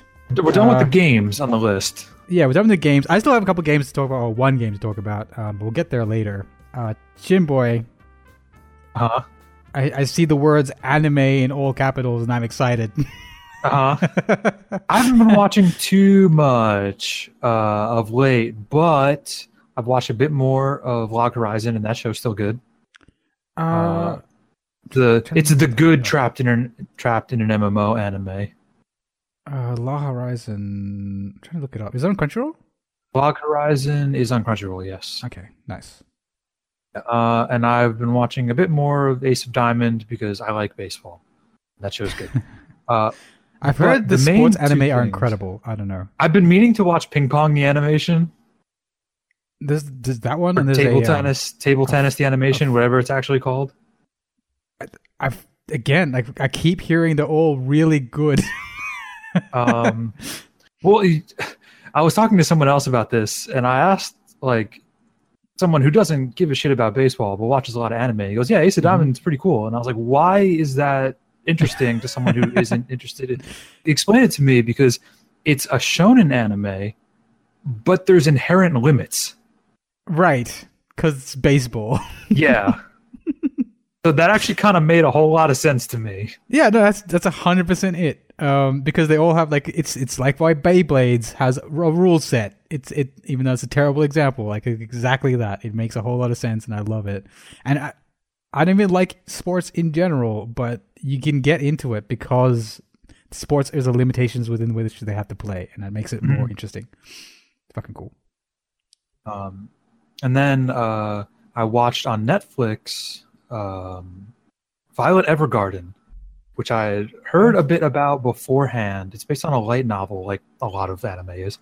Um, but it originally struck me because the art for the light novel is somewhat reminiscent of uh, Yoshitaka Amano, who is known for doing all of the character art and all of the logos for the Final Fantasy series. It's that very sort of like spindly, stringy Oh yeah, style. Um, Wow. The light novel art looked kind of like that, and I was curious how that would translate to an anime. Hmm. Um, they didn't quite go like all the way down that route with it. It the proportions and stuff are a bit more realistic as much as anime can be. Um, but between the way that show looks and the way it sounds, it is the closest I have seen. Now, granted, I'm not an expert by any means, uh, to almost like a Ghibli level of quality from a series. Right. It, looks look so beautiful. good. Yeah. Damn. The It's- music it's- is amazing. The it's stunning to look at. The animation's not choppy like a lot of stuff. Like you know, this sounds of like a drama. If I was to look at the- yes, terms- yeah. Okay. Like solidly drama. it is very much my brand of everyone is sad and everything is fucked up. Because I just read the uh, the synopsis of some of the episodes. Like, okay, You know not how my bag. like a lot of like you know every side quest in something like The Witcher turns out to be some fucked up story. It's kind of Uh-huh. like that. Okay. uh, and I'm I was way into it, and I'm very excited. I think they're doing a second season. I know they announced a Blu-ray box set that's going to have a quote unquote 14th episode, which I think is just an OVA. Right. Okay. Um, but it's super super good. Uh, I watched it dubbed, and the dub was all right. Um, the main character is a bit flat, but she's supposed to be a bit flat. Right.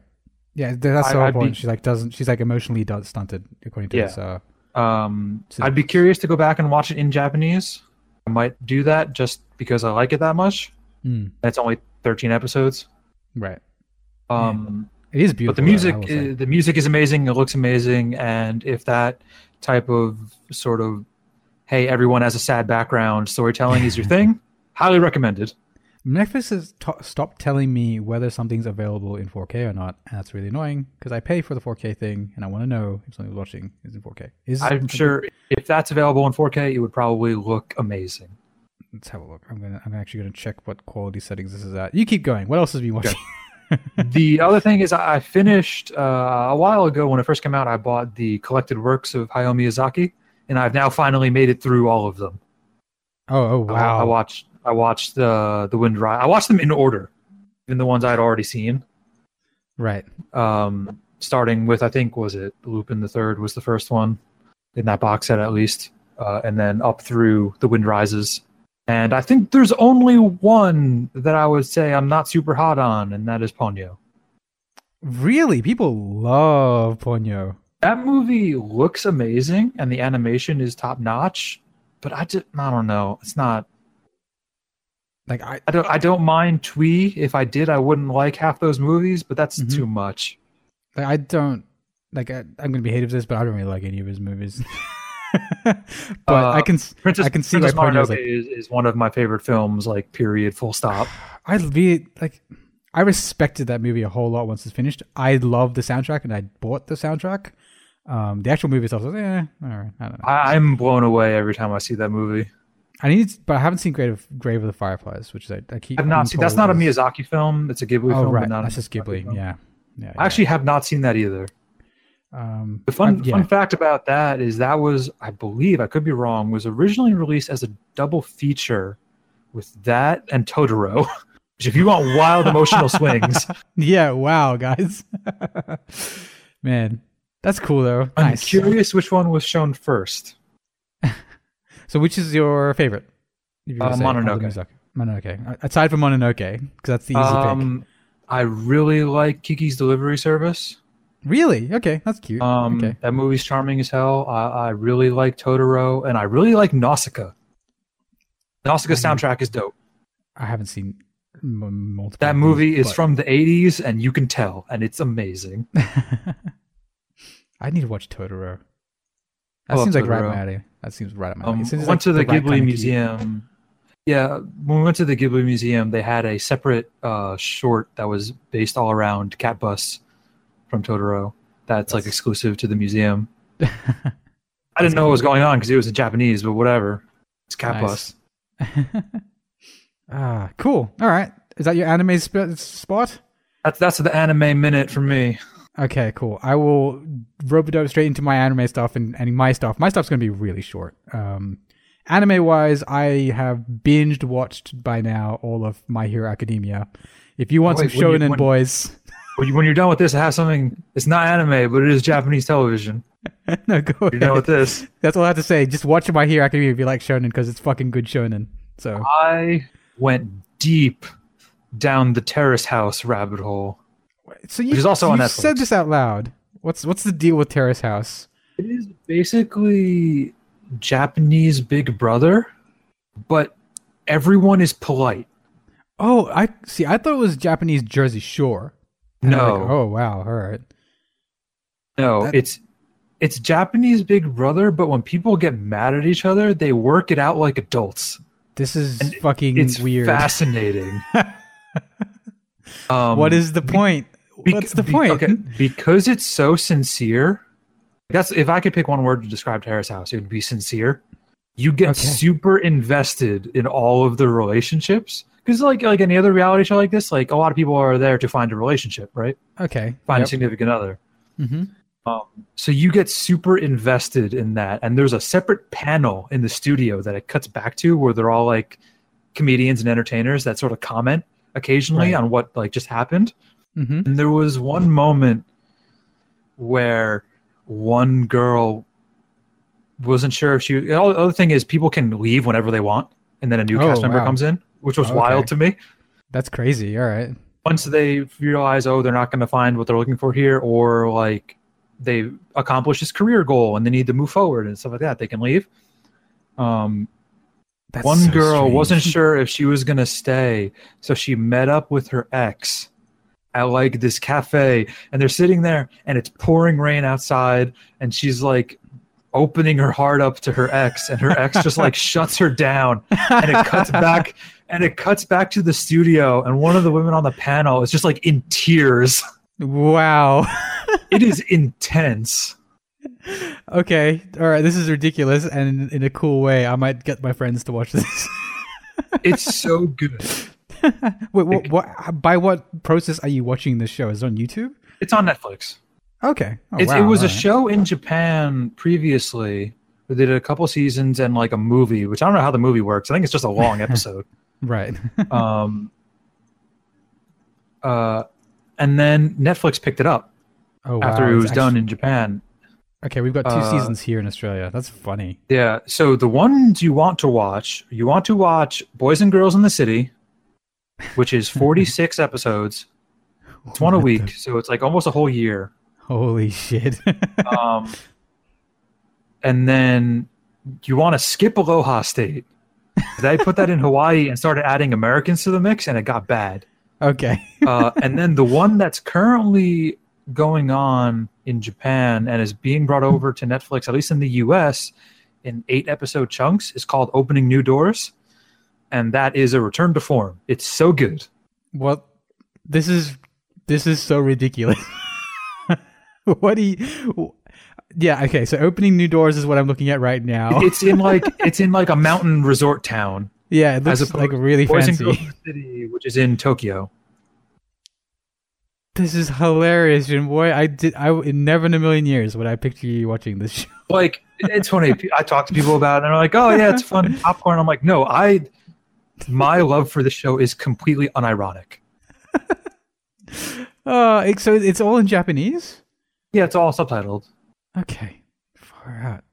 I don't think we've got Boys and Um, Girls in the City. I don't think we have it here. We have oh Aloha you're State. missing out boys and girls in the have- city is legitimately one of my favorite tv series ever I, I bet this. Actually, wait, no, I've got it. Terrace House, Boys and Girls in the City, and it is.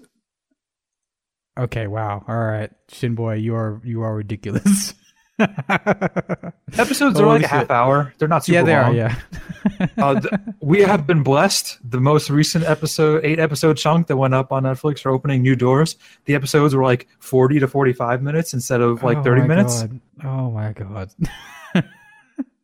so this is so they're actually trying to meet other people in the house. Is that is that like Yeah. part of the core conceit? Okay. yeah the Gorgasy is like you know there's three guys and three girls and And see what happens. yeah see what happens Okay. They're and normally like when couples form and like they're officially a couple, they normally leave oh leave wow. the all right. house. That's really funny. That's so strange. Like, and what's the selection process to get into? Like, is this like a, a hand picked group of people that are like Like you have to like eligible bachelor and audition. Wow. Jesus Christ. Okay, Shinboy. But, but, but I'm done talking about Terrace House, but this is hilarious. we'll put it in the plugs. Like I said, it's it's legitimately amazing. Okay. Um, I know Griffin McElroy is a big fan. That gives you an idea. oh yeah, they they left Polygon, didn't they? Yeah, it's funny. that On one episode of My Brother, My Brother and Me, where they were on the uh, the red carpet or whatever it was for Jimmy Mm-hmm. Buffett's musical, they didn't recognize anyone, and Griffin was just like, "I wouldn't recognize any celebrity unless they were a cast member of Terrace House." so, but he's he's in on it. Man, this seems cool. I don't know. Yeah, All it's it's like a incredibly sincere and wholesome reality show Okay, where you get super invested in everyone's interpersonal relationships, and it's great, and I love it. I don't. I can't. I don't know if I could even remotely have any space in my heart for this, except when I'm at like a, a holiday with friends, in which we frequently indulge in reality television together. And it- Also, the, the fashion is amazing. fashion, dude. Yeah, I can already tell by looking at the um the image. There's no way that people normally dress this way. They have to have like the styles Uh, picked out for them. I don't know, man. I've been to Japan. Ah, man. Yeah. First sounds- episode, one dude rolls up wearing an, a shirt that just has a tombstone on it that just says "R.I.P. the competition." Do they speak? Do they do this? The classic class, the Japanese thing where they like insert English words into their normal voca- like vocabulary. Oh, of course. Okay, great. Like when it's people's birthdays, they like sing "Happy Birthday" in English. Oh wow. I don't know why this is okay. Yeah, no, this is, I can totally understand why this is a whole deal, like a whole thing. I'm shocked that Netflix picked it up, and I'm shocked that it has gained like a Western following. But Because it's um, like it's also a fascinating look into like dating culture and just general culture in different that's very Yeah. different from your own. Yeah, because like everyone knows, Western dating culture is kind of fucked right now.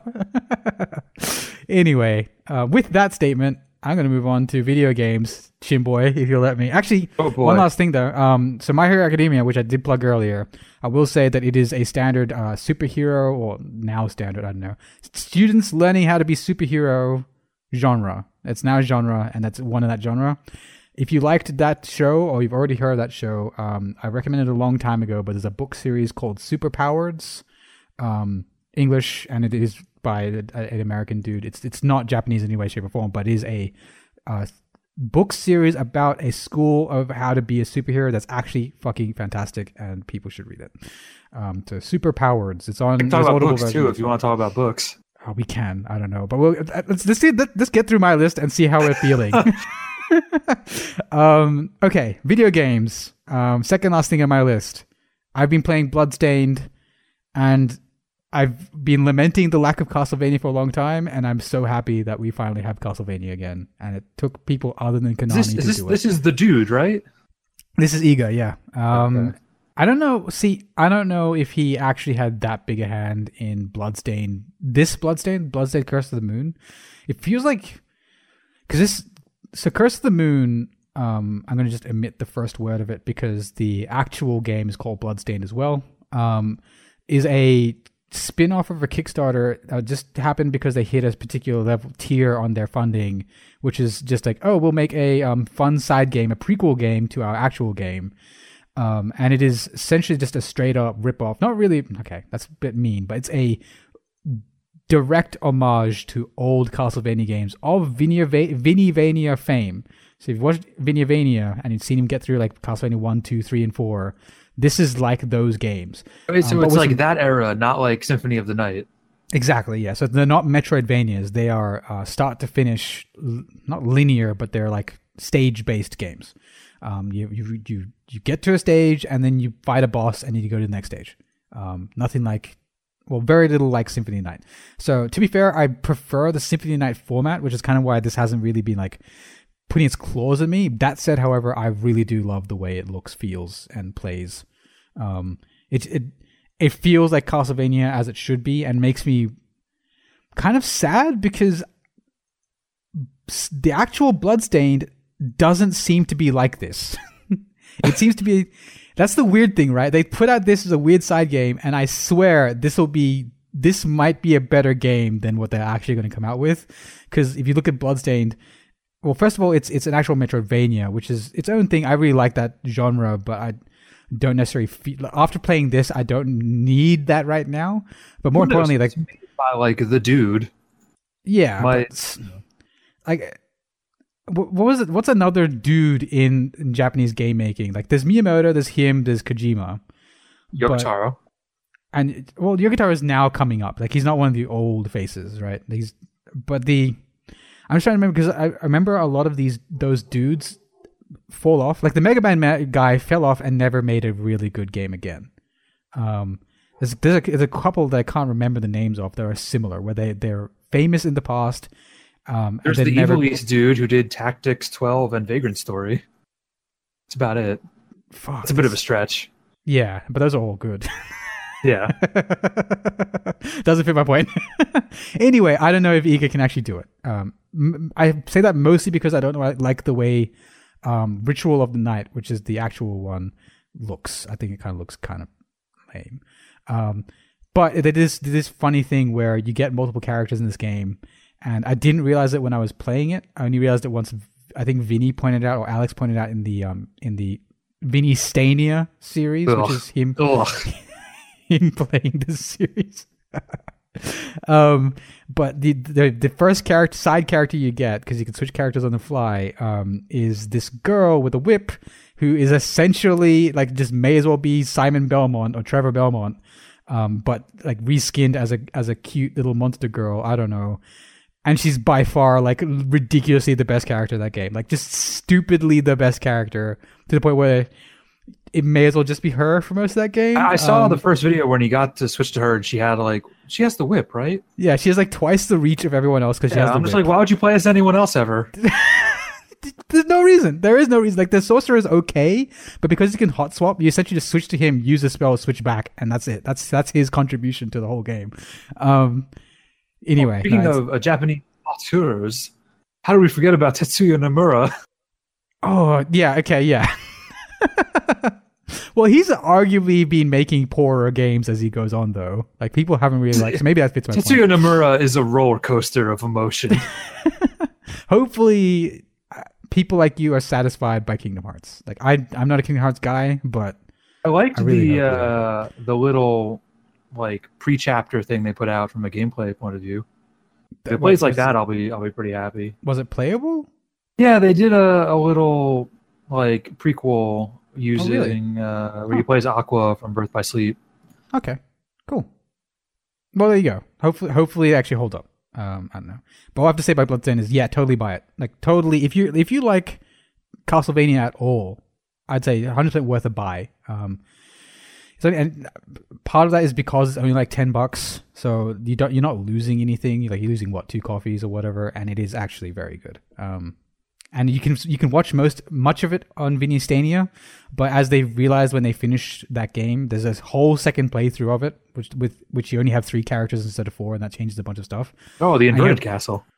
Pretty much, yeah. Um, it's partially that because because you have characters that can do different um, bits of like um, traversal early in the game, it unlocks whole different pathways through the game. Um, so it's a actually fully different playthrough. Um, and having three characters instead of four actually really does change things up. Uh, with that said, that's Bloodstained. Definitely worth a buy. Um, moving on, that's the end of the gaming stuff I have for this week. Uh, I'm going to take a moment here to talk about some fitness stuff. Uh, we don't talk about it much on the show, but Shinboy, do you weight train? I do not. I've been looking to get back into it. There's a I moved recently, and there's a gym that's like a five minute walk from here. I'm I'm kind of shocked because I never weight trained. Um, like when I was like I I was young, I was the classic nerd. When I was when I was a kid, I played a bunch of sports in primary school. I was actually quite good at them. Um, but then I but I I've never been competitive, so I like eventually just totally dropped off all of my sports. Like by the time I got to un- to high school, I wasn't playing any competitive sports whatsoever. Um, I like playing like uh, cooperative sports, like you know whatever, like essentially not real sports, um, all the stupid side stuff. Um, so I got through high school and university and end up in university as a fat slob, which is totally fair and 100% deserved on my part because I ate like shit and didn't exercise and all that kind of stuff. Um, when I joined the military, I started exercising a bunch of stuff, and now now I'm actually quite fit. But I still have never like done weight training, and I was curious as to why like what what is the deal with weight training? Like is is there a reason to do weight training that isn't just looking huge? Um, I don't think so, unless you want to get into like competition. Well, actually, so that's what I thought, and I was wrong. So the so initially I was like, okay, I, I want to be able to run fast and I want to be able to do like the basic levels of strength, like do chin ups and stuff like that. And I could do that already. I don't need a weight trainer to do any of that stuff. Um, so I felt no reason to weight train. I never have. But then I started looking at this year, and what I found was actually the metabolic and hormonal responses to weight training were totally not what I expected. Like, in fact, most of the gains you get from weight training are actually endocrine system changes, and that's what really shocked me. Um, where the um, your physical fitness is probably the reason. Like, I would, yeah, you're right. It's the reason people do it, but your health, which is a different and independent factor, actually also increases quite substantially. With Well, weight of course. in a way I hadn't. I mean, that's that's. I th- I always thought that was pretty obvious. Well, that's the deal, right? Because I wouldn't. Nec- it's not necessarily obvious that a like a marathon runner is any less fit than a weightlifter. They're just different kinds of fit.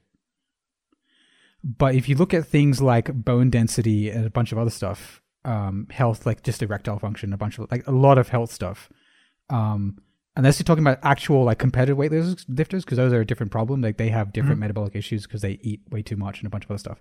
But the normal person who lifts weights is actually probably the highest in terms of across the board fitness that you can be. which is Um, good because I vastly prefer weight training to like distance Cardio. running.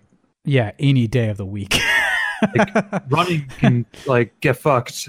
exactly. Like I bought a rowing machine because I fucking hate running. I if I was to do cardio, I will row, and that and fuck If I was running. to do cardio, like I had a uh, my parents have an elliptical, and that thing's pretty all right. Yeah, it's okay. Yeah, it's all right. Oh, I don't know what it is about running. Um, it just sucks. Like it makes you feel like shit when I'm fit. Like I heard about runner's high, and I and I, I think it's like this weird thing experienced by some small portion of the populace. Well, no, like, what, what it is, as far as I understand it, runner's high is sort of like the influx of oxygen back into your system once you're done running, which I believe, if my vague understanding is, that would work for like any workout.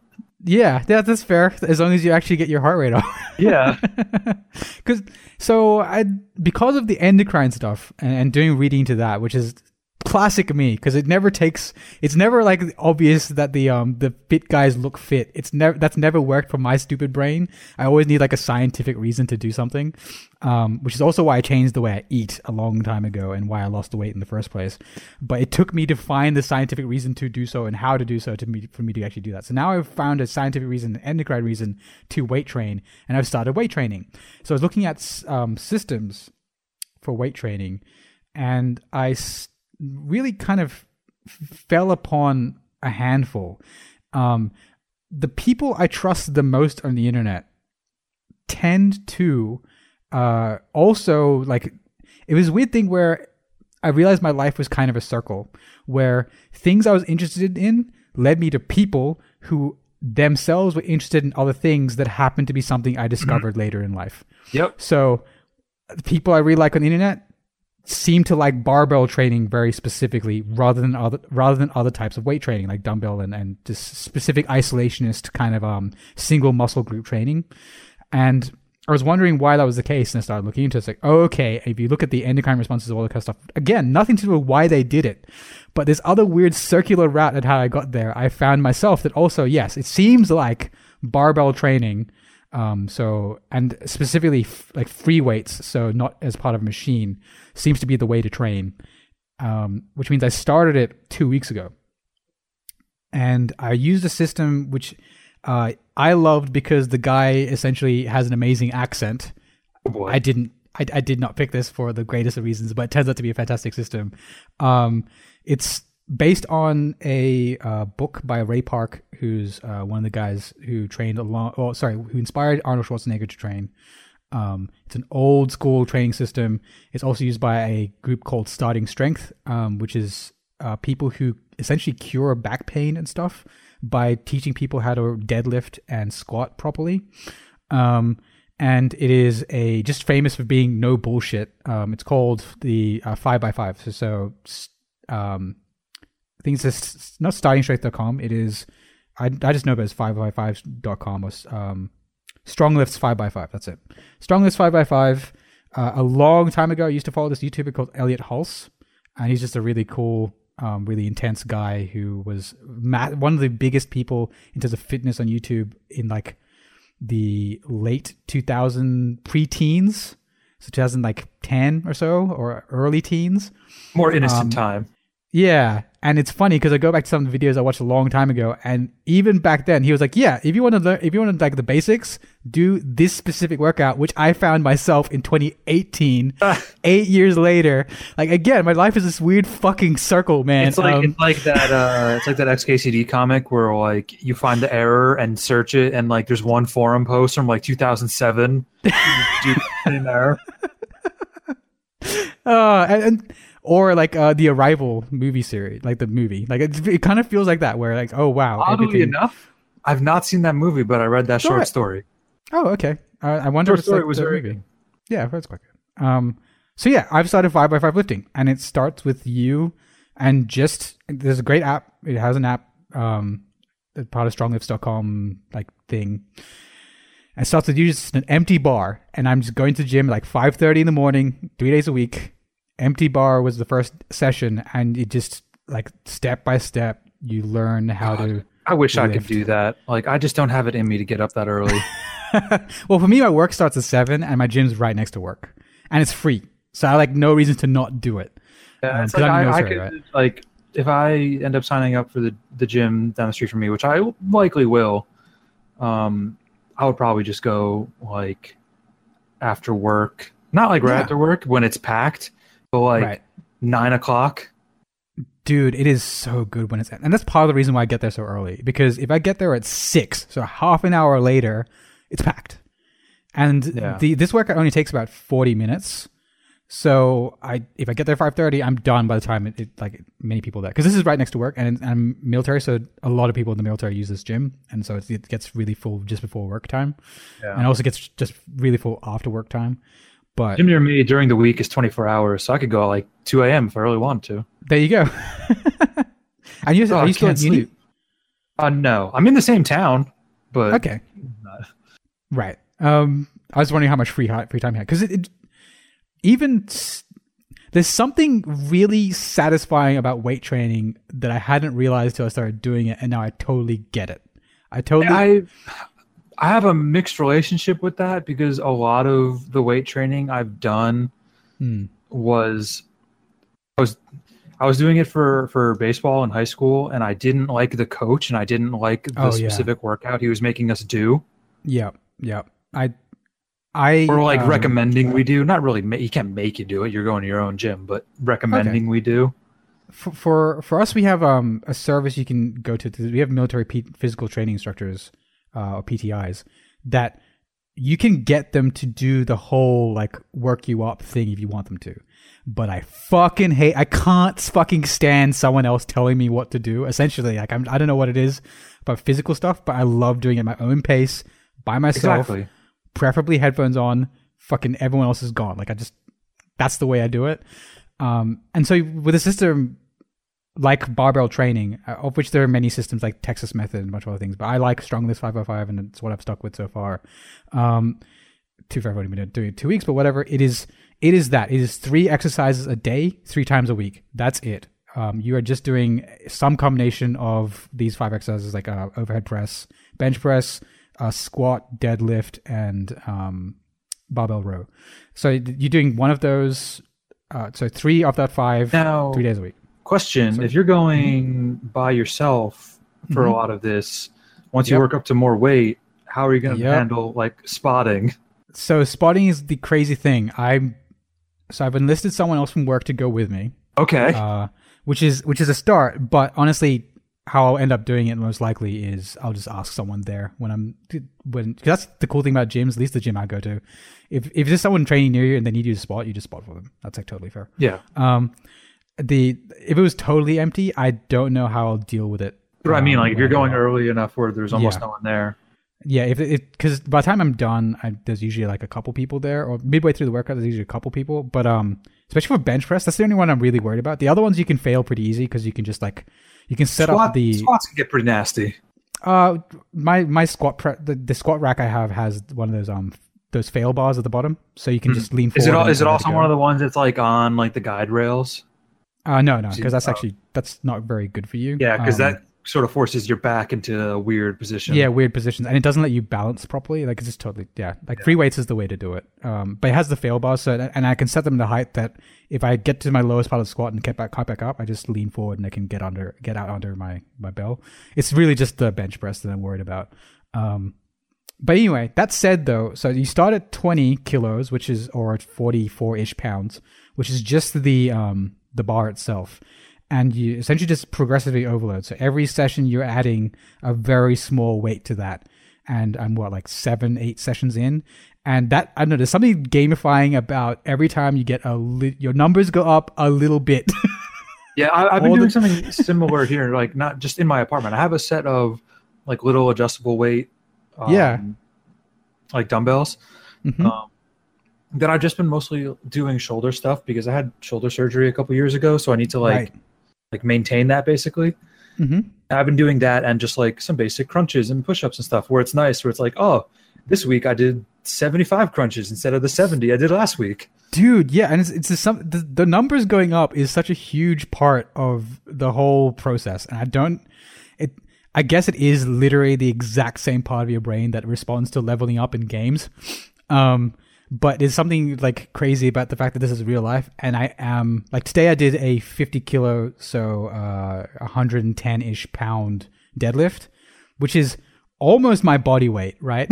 and it just it so, something feels fucking incredible about doing that and working your way up to that and getting past it. Because I know next time I go back, I'll be doing ten pounds more. Um, because they all progress at different rates. Like they only like these smaller muscle groups, they bench press, they progress slower. Uh, but anyway, that said, strongly recommend it. Like uh, weight training is not something to be scared of as long as you use a like a very simple program like Strong Lifts or uh, Texas Method. Um, you focus on form. So start fucking light. Start with just the bar and learn to not fuck your back. Like make sure you do your form correctly, do it slowly if you have to, and get that in your, your body first before going to higher weights. I feel like I feel like someone like me who has a, a sports background, Mm, um, that stuff comes a bit more naturally because Right. like especially like playing baseball as a pitcher, like we would do drills where you're not even holding a baseball. You're strictly Right. working on like mechanics. And that's totally the right way to do it, as far as I can tell. Like, like I've, as I usually do, I went fucking deep into the theory about this. And I'm reading books on it and stuff now. I think I think Um, you and I are, are the same where we don't half-ass anything. yeah, exactly. you got you're either, you're all the way in or all the way out. Yeah. Um. so yeah, I've, I've yeah watching a shitload of videos. Um, you're right. Like if if you can get your body to do it without having to think, and to do it safely, that's when you can sh- you can really start loading yourself up. Um, and I, I'm actually seeing seeing a huge amount of changes. So it's only been like what eight sessions or so. Um, I'm eating more but losing weight, which is something you can only do in the first two years or so of weight training. Um, after after your muscles and bone mass gets adjust, adjusted, that changes. But for the first two years you do weight training, you can you can lose weight whilst gaining muscle at the same time. Um, because you, you're changing your insulin resistance if you want an actual mechanic behind it. But yeah, it's it's incredible. I'm eating more, I'm losing weight, I'm getting fitter, and my numbers are going up. It is fucking fantastic, and I ho- totally recommend Strong Lifts five x five, um, which I got through a circuitous route, which I won't even go into because that was. I don't know. like, It, it's again like the universe circled back around and dumped me on a program that's apparently like one of the oldest programs out there and one of the most like well known and like well respected. Um, also known uh, the same ish program is used by um, yeah starting strength, which is fucking John Apatow. Apatow I, forget, I think that's his name. Who's who's like the man, and he's the guy who like again everything just circles around. It's hilarious. Um, anyway, so that's me. That's me this week. Uh, I will I will put that plug for Strong Lifts in the um, in the description along with Terrace Terrace House Terrace House. Terrace House. So, Shinboy, do you Uh-huh. want to talk God of War, or do you want to do you want to hold it off for another week? Uh, I just want to say, okay, this is this is your spoiler warning. Spoiler warning. Um, I thought the reveal of Atreus' actual name Loki. that had me thinking I'm I'm such an idiot because I'd never put two and two together that Faye was short for Laufey. See, I didn't, I didn't know that. I, I didn't know who his mother's name was. Like I, that, I never realized that um that connection. So I had to look Yeah. it up afterwards. Because the cool thing was um, it's part of the whole like news story about God of War being one of the quickest games to a billion views on YouTube. I swear half those views aren't the game. It's like the stuff around the game. Like all these Norse mythology videos started popping up on my YouTube recommended list, and I started binge watching them. Um, I forget the guy. There's a real. There's a couple of really good guys who go deep on Norse mythology. The, the only thing I would recommend as a starting place is I really still like Neil Gaiman's Norse mythology. oh, that his book. I haven't read it. Is Yes. it so? So what's the It's- deal? Does he make it into a story, or does he just like? It's not one Tell it. continuous story. It's still all individual stories, but he puts it in very plain language because Ah, you know he's an excellent writer. Yeah, fuck. That's because I kept again. I've gotten a lot of recommendations for that book because I've been watching a lot of Norse mythology That, videos. that is primo starting point. it sounds fantastic, and then there's something really cool about Norse mythology. Um, and he's So- very good about saying upfront, like, "Hey, I'm compiling these stories and laying them out to you as best I understand them." yeah, and also like there's no agreement apparently. Yeah, like I was actually confused because um, with um, Freya Frigg, Mhm. I was That- under the impression that They are two different that- people. that they are two different uh, Yeah. deities, but that is not universally agreed upon because a lot of references to Freya were only discovered much later. Oh. They Oh, only- they only appeared in much later documentation. and that's the stuff I find like most exciting about potentially God of War Two or whatever the fuck they call it, because you don't. Even though the mythology is out there, there are so many interpretations that it can go Yeah. any fucking way. Because when they said, because when they were talking about Freya and then they mentioned her as Frigg, I'm like, wait a minute, that's a different person. And I looked it up and I was like, oh no, depends who you ask. And dude, putting Mimir in is so fucking smart because he explains that I, I, like while you're walking in through the ways and stuff. Yeah. He's like, oh, so and he renamed her Frigg later. I was like, oh fuck, okay, that's kind of fucking cool. Um, oh yeah, that game. I, I did. It's, I don't think it's like a um like masterpiece. I'll remember it for all time, best game ever. Blah blah blah blah blah. But I fucking love that game. Yeah, it's I really good. Really liked it. Yeah. Um, the combat system. You're totally right. Like it warmed on me to such an extent. By the end of it, I really liked it. At the start, I was like, "Yeah, this is fun. This feels like Dark Souls." I guess I don't know. Um, in fact, I actually now I like it more than Dark Souls. Like Uh, much like it. Dark Souls, um, shields are for cowards, dodge everything. I I'm kind of with you, man. By the end of that game, like once you get the Blades of Chaos, I, that's the part I want to talk to you about. I'm gonna have. It's gonna be hard to beat that for me personally. Of best ga- best moment, because that was the most hype I've been in a long fucking time. I actually When- really like the boat ride leading up to that point. yeah, like the fact that they they took their fucking time with it. It was like it's like a tw- like a 15 20 minute sequence It's like Oh. a Disney World dark ride. with like the camera swinging around and like the storm around you and like deers being f- fucking frightened off and shit. Um, dude, yeah, and and I love his like his his his talk with Athena is only like four lines, but it's incredible. So See, like strong. I, I, I didn't play the previous game, so I don't have a lot Mhm. of connection to that stuff, but it still Mhm. worked. Which I think Yeah. a testament to how good it is. because you get it's all I, I know enough. I picked up enough through like just cultural osmosis of those games. Mm, yeah, like you know he kills everyone, and Yeah. including Athena. I know at the end That's of pretty much all three, you need you, can you can just keep beating up Zeus as long as you want. exactly. that game was something else when it came out, man. Um, but no, I yeah, I just something about um him unpacking the blades and them being their shitty whatever like 1999 or whatever the fuck it was like 2006 I don't remember I don't remember but that terrible design that looks like something out of like a kid's sketchbook, Mhm. but rendered in a on a PS4. Something about that just like really hit me so hard. It's like, oh man, we've come this far, and it looks incredible and exactly how I want it to look. Um, Also, they're 'cause they shouldn't fun. have retconned it. Yeah, totally fun, totally fun. Um, I I like using the blades way more than I like using the axe. Not Actually, the axe is kind of like I kind of like blending them. Yes.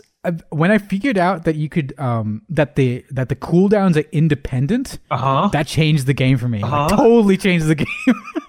Um, I also really like that you can press the axe recall button right. even when when you have the axe on your back to Yes. equip it. It's so Instead of like fudging with the D-pad, you can just like press triangle and now you have the axe. Fuck it, just yeah, just make sure you finish a combo with throwing the axe, and then you can just Yeah. ah, it's so good. So Not good. even, and it like, damages people on the way Not back. even not even that. Like if you're using like fists and the axe Mhm. is on your back, you can press the recall button and you'll recall it into your hand. Oh, that's kind of cool. Yeah. Oh yeah, you, yeah. You can you, you can recall anywhere, even if it's on your back. Yeah, yeah, yeah. yeah. So Um, like instead of like trying to you know if you're moving around and you don't want to take your Mm. thumb off the left stick to press the D-pad, you can just press Yeah. triangle and do that instead. It's it's like a weird Fucking- little detail that I think helps a lot. it's just yeah. uh, There's a lot of little details in that game. A Uh, lot, of, mostly, mostly about the combat system that I really like. If you look, feel score is quite high oh based yeah, on the combat. fuck, they, they, the animations, like you can tell what's going on by the animation. It makes me want to play with the no HUD mode to see how that goes. Um, because I've heard that's a good way to play that game. I don't know, don't just know. because of, like because the camera is close by, like I guess Mm. there are audio cues or like, oh look out behind you, but you know. Well, some of it, I don't know if I could play on a high are. difficulty, but I, at some point, like you just get a feel for when you should be dodging. Like, oh, I've done three hits, I should probably dodge now, and you can, you generally just never get hit. Um, that game is good. Cool. I'm happy to hear you liked it. Um, I, is there a game you like? Red Dead's coming out this year, but I'm trying to think of what else is out this year. There is one. There is one other game outside of Kingdom Hearts that I'm like, I need this to give it to me right now. What's which one's that? That is Octopath Traveler. Oh, okay. Yeah, right. Okay. that's that's Most- in July. the most on-brand answer for me.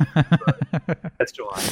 Oh man, I I'm so excited that's out this year. Um, I've heard they've announced all eight characters. Yes, but I and didn't see it. the first the uh, I'm I'm really excited because everyone was like when that game was first announced, oh, Project Octopath Traveler. It's just a it's a project name. They'll switch it to something else.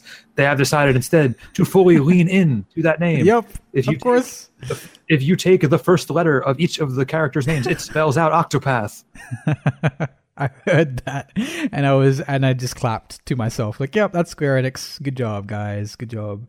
Uh, I'm really curious if it, it's got a good story. That's what that's my main. Um, main judging question. by at least starting uh, in the demo, I did the start of the dancer's uh, story, and it was very good. yeah, I've heard that uh, that she's not a shitty, um, like a bad female character. She's actually kind of interesting. Um. It's funny because the characters sort of split into good and bad, sort of your Paragon Renegade type deal by default. Oh, okay, okay, uh, that's kind of cool. And I'm interested in the scholar because the scholar is a renegade one. Oh, that's kind of cool. Wait, so do you so by the character you choose per story, be it changes? Well, you can you can go through all of them in one playthrough. That's something that came out the other day and said. It's just Okay. which character you're playing at the time sort of builds up a, a sort of I think it's like a world state type meter one way or the other. Oh, that's kind of cool. Don't quote me on that, but it's something like Uh, that. We'll find out. We'll find out. Sort of Um, affects how the people react to you. That's kind of well. So, do all eight people? Is like Trine where all eight people become one person, or is it like? Uh, it's like you actually- all it's all it's closer i think to a bioware game except the stories are less like dossier missions and more like okay. full-fle- full- full-fledged storylines right. where you can have all eight players in your party in one playthrough and go through each of their individual stories Right. Yeah. Okay, that sounds fun. Um, I'm I'm gonna wait for reviews, but it sounds like you're already sold on it. uh, the combat's super good the music's super good it has a look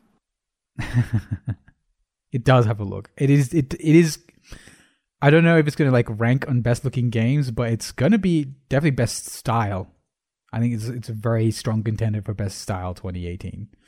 Um, fuck, this year is looking at looking to be pretty cool. Anyway, and with that, Boy, is that what we've got? I think that's what we've got. Unless not you want to talk books. about books Uh, let's just quickly do just just throw out some Just just what you've been Yeah. reading.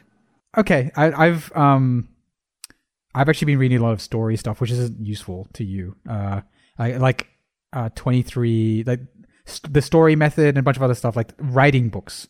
It's not very useful. What have you been reading? Uh, I finished The Wizard and Glass and did not like it. Oh, you told me that. Yeah, yeah, yeah, Um, yeah. Then I read um, the fifth season, which is the first book in the Broken Earth trilogy. I cannot remember the author's name.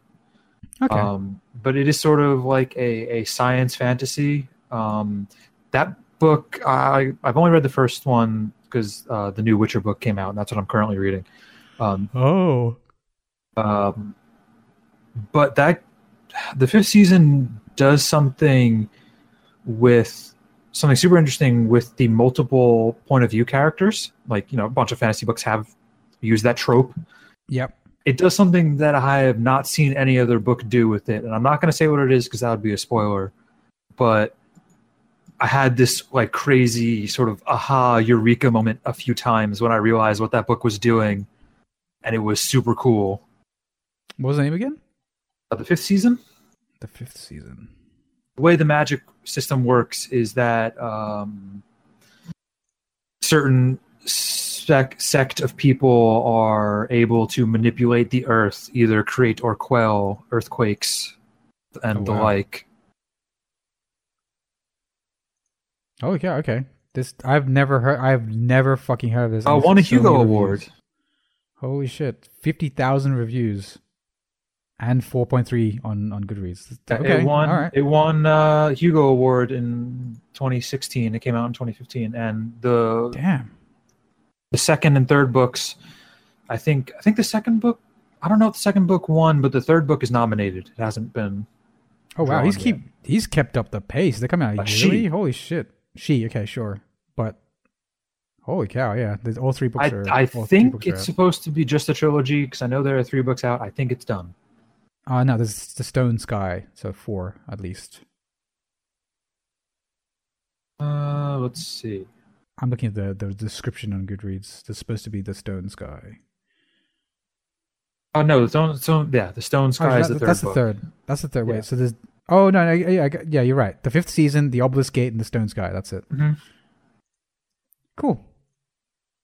Cool. All right, there you go. I've I've never heard of it. Any so highly recommend from you. Highly recommended. Uh, not Nice. super long by fantasy book standards. I, it was a really easy read, not easy read, but um, a page turner. Say Nice. like I, I sort of flew through it in a way I normally don't with books. I normally read very slowly. I'm just gonna make sure I'm not missing anything because I swear I have been reading fucking something that. Then I'm reading uh, the new Witcher book, which is very good. It's uh, the Season of Storms. It's not part of the like novel saga. Mhm. Um, it takes place during when all the short stories take place, so it's written like one of those short stories where it's a bit more lighthearted and goofy, but it's longer Okay. form. Like right. I'm a third of the way through it, and the whole thing so far is Geralt had his sword stolen, and he's trying to get them back. okay, so- that's kind of cool. It's it's not nearly as like heavy as the saga is. Uh, I did realize I have read a book I haven't plugged here yet. Um, there's a author called Scott Meyer. I'm not sure if people have heard of him, but he's a he's like a, a comedic fantasy author as well, kind of thing. Um, he has uh, he's famous for this series called off uh, called Magic 2.0, with- which starts with "Off to Be a Wizard," um, where a dude, a computer programmer, finds out that the whole world is essentially a simulation, and you can edit the simulation by editing this file. So he he sends himself back in time to uh, live the world as a wizard, i.e., Gandalf, um, and impressed all the like maidens in the past, etc., and and get like essentially laid and rich and a bunch of other stuff. And I mean, he gets and he looks up like where he would go, and it like the first link on Google is essentially medieval England. So he goes back to the date and he realizes that there's a lot of other people from out here who did the exact same thing. Oh, that's And pretty he's- good. Yeah, there's a bunch of people who also are in medieval England, and it's just about their escapades, um, editing the file, a bunch of other stuff. That's really fun. But here's another series just put out, um, or started with the first book, which is called The Authorities, and it is essentially a um, very comedic. Uh, think Brooklyn Nine Nine, Okay. but um, but in a kind of world. It's, it's it's it is reality. It's not fantasy, but the um the crew he's in is like this um superhero crew, not like super, it's like super detective crew. Um, but the detective is like there's a dude who has bees, and he's trained these bees to be like like do all these crazy things that are actually kind of like logistically Like that dude possible from for Metal Gear Solid? Three. Exactly. So he like attacks people with bees and stuff. That's that's what's in this book. Um, it is really fun, and it's not like a perfect book, but again, it's real page turner, and and highly recommended it. Um, that's Scott Meyer, The Authorities. Um, and that's it from us. I guess I have to cut it short there. It's been three hours. So That covered um, that covered a lot of ground. oh man, I'm looking forward to E3 next week. That's going to be a Yes. whole thing. Um, and most importantly, uh, check out Easy Allies on Patreon because they'll be putting out the betting special, Boy, which is one of my favorite things about E3. I like Easy Oh, it- Allies. I, I really do. They're I really like their jolly. reviews. That's Their video reviews are good. yeah, and and I just like their attitude. They're just really upbeat about things. They're potentially too upbeat about things, but I don't care. It's Like, it's I- I really fun. I don't really follow like their podcasts or anything, but like I check Mm. out some of the video features. I really like their Souls retrospective. Right. Yes. Yeah. Yeah. Their retrospectives are really good, and they're at forty six thousand dollars on Patreon, which is only four K from their studio. They they're they're aiming to get a studio finally, but they need fifty K a month to get that. Um, but because they're at 4K 40 46,000, they're now doing trailer scores like they used to in game trailers, and they're doing um, top tens like they used to in game trailers. So that's gonna be really fun. Anyway, I didn't ex- intend that to become a plug for. Easy Allies. I just want to say their betting special is coming up, and that's gonna be fun. Um, so see you in E3 next week. I'll see you there, Shinboy, assuming Oh, you're taking time off as well. Um, I'll be Dylan Will be there. Uh, Durbleton will be there because he's taking time off. Uh, Essentially, we're all taking time off for E3, as is our want. Um, so Um, the, I don't know if like I will be weekdays. on live reacting to the the press conferences with you guys if that's a thing you're doing, Okay. but um, I'll be around. We'll generally be. I, I th- we generally watch the tech press conference together, but don't record it, and then we do like a post show. That's that's the idea. Um, if you can get there for some of them, that'll be fun. If you're not, that's okay too. We'll we end up doing like a. We'll be doing an E3 wrap up show at the end of the week, as usual. Uh, hopefully whether or not I will be there will depend largely on what is shown from Kingdom Hearts 3. So with that, thank you for listening, people at home. We'll see you next week. Uh, bye.